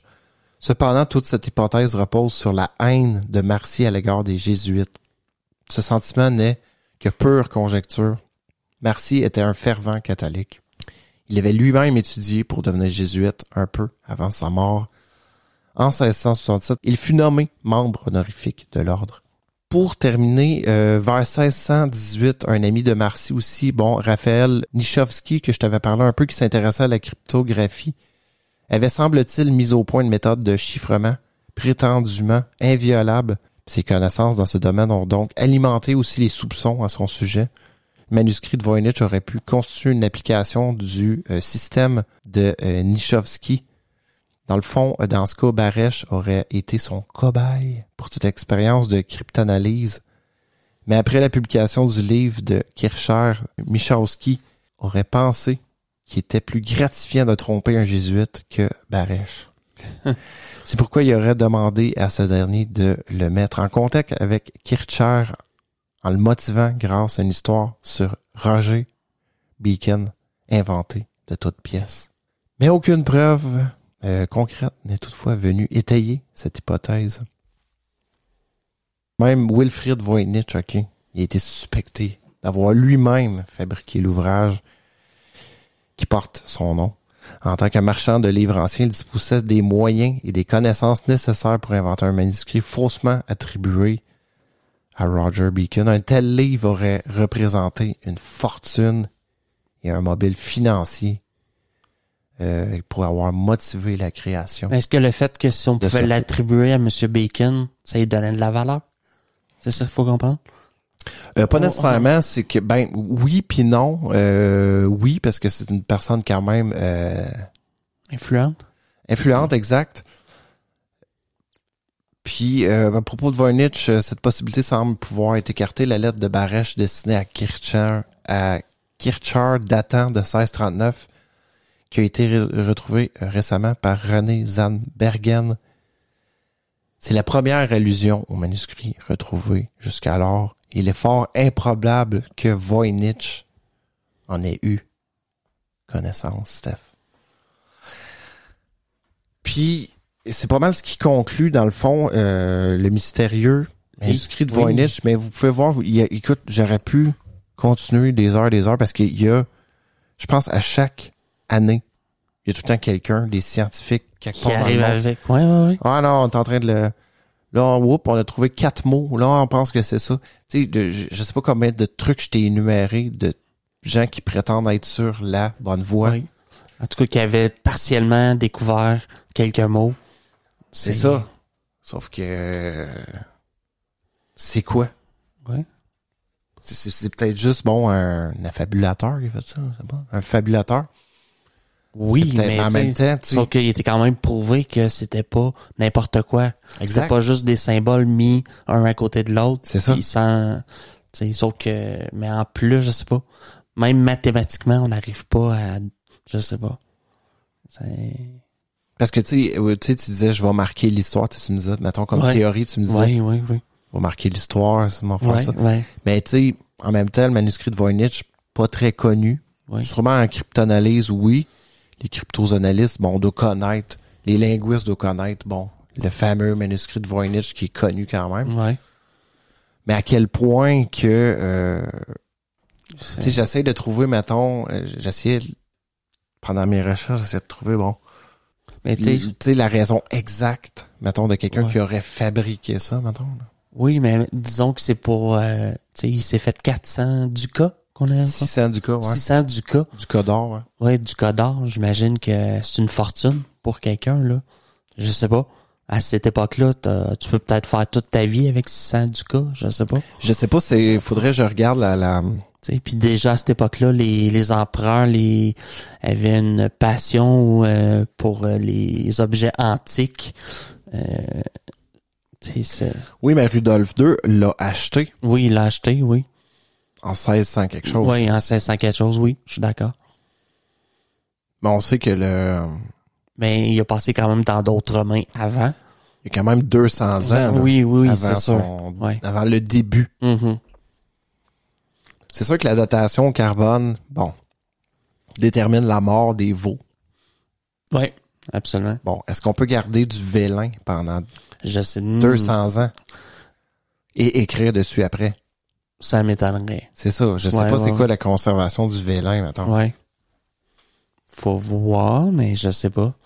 C'est, tu disais quand même, c'était du, un espèce de, de, de support quand même assez euh, pas- C'est de la peau. solide. C'est de Oui, la peau. oui, oui, c'est de la C'est peau. de la peau très mince de, de, de veaux Oh, ouais, ouais. Des, des, des, des nouveaux-nés, là, des Mhm. petits, petits veaux. J'imagine dans le faisant sécher, ça devient rigide. Ça doit être assez rigide comme des pages. Ouais.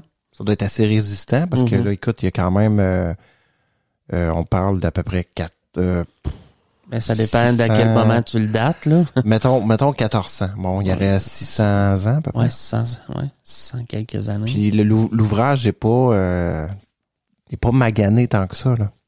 Quand tu regardes les images, il a jauni non, un peu, Ouais. mais, Mais, c'est encore euh, très lisible, Ouais, très, euh, oui. Exact. On peut observer encore très bien aussi. Donc... euh, Ben, je sais pas. Moi, je laisse euh, la- je, je me dis, on se laisse encore le temps. Peut-être que, comme tu dis, chaque année, euh, il y a une nouvelle expertise qui est faite. Il y a d'autres gens qui s'y intéressent. mhm. Est-ce qu'un jour, on trouvera une signification à ça? Ça fait déjà, mettons, euh, ça fait un siècle environ qu'on essaye de, bon, décrypter. Même avec nos les méthodes qu'on... Ouais. Sais, depuis 19 1912, dans le fond, euh, Voynich, euh, après ça, euh, a tenté lui-même. Bon, il a fait des études. Après ça, il a, euh, il l'a présenté aussi, dans le fond, en 1930, il est décédé, mais après ça, il y a eu euh, le fameux... euh, le gars de la NSA. Ouais, bon, oui, euh, oui. Dans les, au début de 1940. Ouais. Donc, euh, avec une équipe qui ont tenté aussi. Après ça, dans les années 60, je pense que avait William Friedman, Ouais. si je me trompe pas, qui a tenté aussi, bon, euh, une analyse, mais... Donc, euh, c'est un mystère, Steph. C'est vraiment un mystère. C'est très... C'est étrange. C'est... Le pire, c'est que le pire, c'est que si même si on déchiffrait, bon, le manuscrit de Voynich, probablement Ça, qu'il n'y a oui. pas un grand mystère. Non, non, non. peut-être Il juste écrit bon. des plantes. Ah ouais. Tu sais, c'est encore plus là, mystérieux avec les femmes, là, des, avec des, Ben, des femmes nues dans... encore là, les plantes. Les Oui. plantes n'existent pas. Oui, ben, quelques-unes existent, mais... Mais tu sais, comme tu dis, est-ce que c'était bon? Des hybrides où, tu sais, il, il s'était lancé là-dedans, puis euh, Ouais, c'était peut-être Ouais. un. Qui a obtenu... euh, Tu dis, oh, faut, faut faire les hybrides entre. Peut-être, peut-être. Non, mais Encore là, il y a des plantes qui existent carrément pas. tu sais, la femme, la fleur, tu sais... la- Oui, peut-être, Oui, peut-être. Je sais pas, Je sais pas. c'est, ouais. c'est ça qu'il faut penser. Ou ça a peut-être été écrit par une femme. Aussi, ça pourrait. Oui, oui. Mais... Je sais pas. Ouais. Bonne question. Puis je vais finir dans le fond avec euh, Une citation. oui une Oui. citation dans le fond parce que euh, je remercie aussi Christian Page qui avait parlé de ce Ce Euh, livre-là, ouais. ce livre-là. Il, il, il avait fini aussi avec une citation. Fait que Ok. je veux prendre la même citation. Il, il, il avait cité Éric Emmanuel Schmitt. Oui. Parce que je trouve vraiment ça fitait. Puis euh, Éric Emmanuel Schmitt dit ce qu'il y a de beau Euh, dans un mystère, c'est le secret qu'il contient et non la vérité qu'il cache. Ouais. Ouais. Donc, merci euh, Christian Page pour euh, Ces mots. Ces mots. Mhm. Ben, les mots d'Éric Emmanuel. En même temps, c'est le, le lien. Je trouvais qu'il était beau. Donc, c'était, Steph, le euh, manuscrit de Voynich que euh, tu connaissais pas Ouais. vraiment? Ouais, mais j'ai du temps de lousse, fait que je vais mettre euh, Ben, c'est ça. sur euh, ouais, je vais étudier. T'as t'as dit que c'est- on pouvait le consulter en PDF. Oui, C'est bon. tu peux même l'acheter. Oui, Vous pouvez on peut même aller voir sur Amazon, il y a des reproductions Ouais. euh, fidèles Ouais. Qui sont faites dans des très, très beaux livres. là. Si vous voulez voir le manuscrit de Voynich en PDF, il l'a sur holybooks.com. Holy, ah ouais, Holy? Holy Books. c'est Hallelujah Brother. Donc, holybooks.com, Voynich, manuscrit PDF. Écoute, vous avez les 209 pages Ouais, ouais. en couleur. Oh, c'est beau. Fait que si vous voulez lire ça avant de vous coucher, Ouais. peut-être. C'est un- on va tout faire un petit bout de chemin, essayer de décrypter à notre façon. euh. Peut-être. C'est peut-être. J'ai le- du temps à donner, David. Peut-être dans ces mots trouverons-nous la voix de Dieu. Oh, j'aimerais ça. J'aimerais ça. Non, finalement, c'était juste une recette genre de, de tarte. Ben oui, tout ça pour expliquer sa recette de tarte. Tu sais? Ouais. On serait déçus. Fait que Bon, j'aime mieux ouais. que le mystère reste. 209 pages pour une fucking tarte. Ouais, ouais, Ouais. ouais. Ah ouais. Tu sais, il part de la, des plantes qui se sont transformées en Ouais, ouais, terre. ouais. Mettons, il avait fumé 3 ou 4, tu sais, Ouais. l'opium, puis Ouais, c'est ouais, ouais, il est ouais. parti sur un autre... Non, je sais pas. Mais sinon, venez nous voir. On, nous autres, on est, on est partout. Ouais, ouais, ouais. Paraît. Puis on est pas dur à décrypter comme euh, Voynich. dans le. Ouais. Facile. On est sur Apple Podcasts, Google Podcasts, on est sur Spotify. On est, écoute, Around the world. nomme-les. puis on est sur Facebook, Twitter. Puis Steph, notre adresse C'est email. le laboratoire d'idées at gmail.com. Vous nous écrivez des commentaires, des messages, des idées. Gâtez-vous à Vous décryptez peut-être Voynich. ouais, oui, envoyez-moi le, le, le, le décrypteur. Hey, on sait pas. Sinon, ben écoute, euh, on se voit la semaine prochaine. On se voit la semaine prochaine, David. Ciao. OK, bye.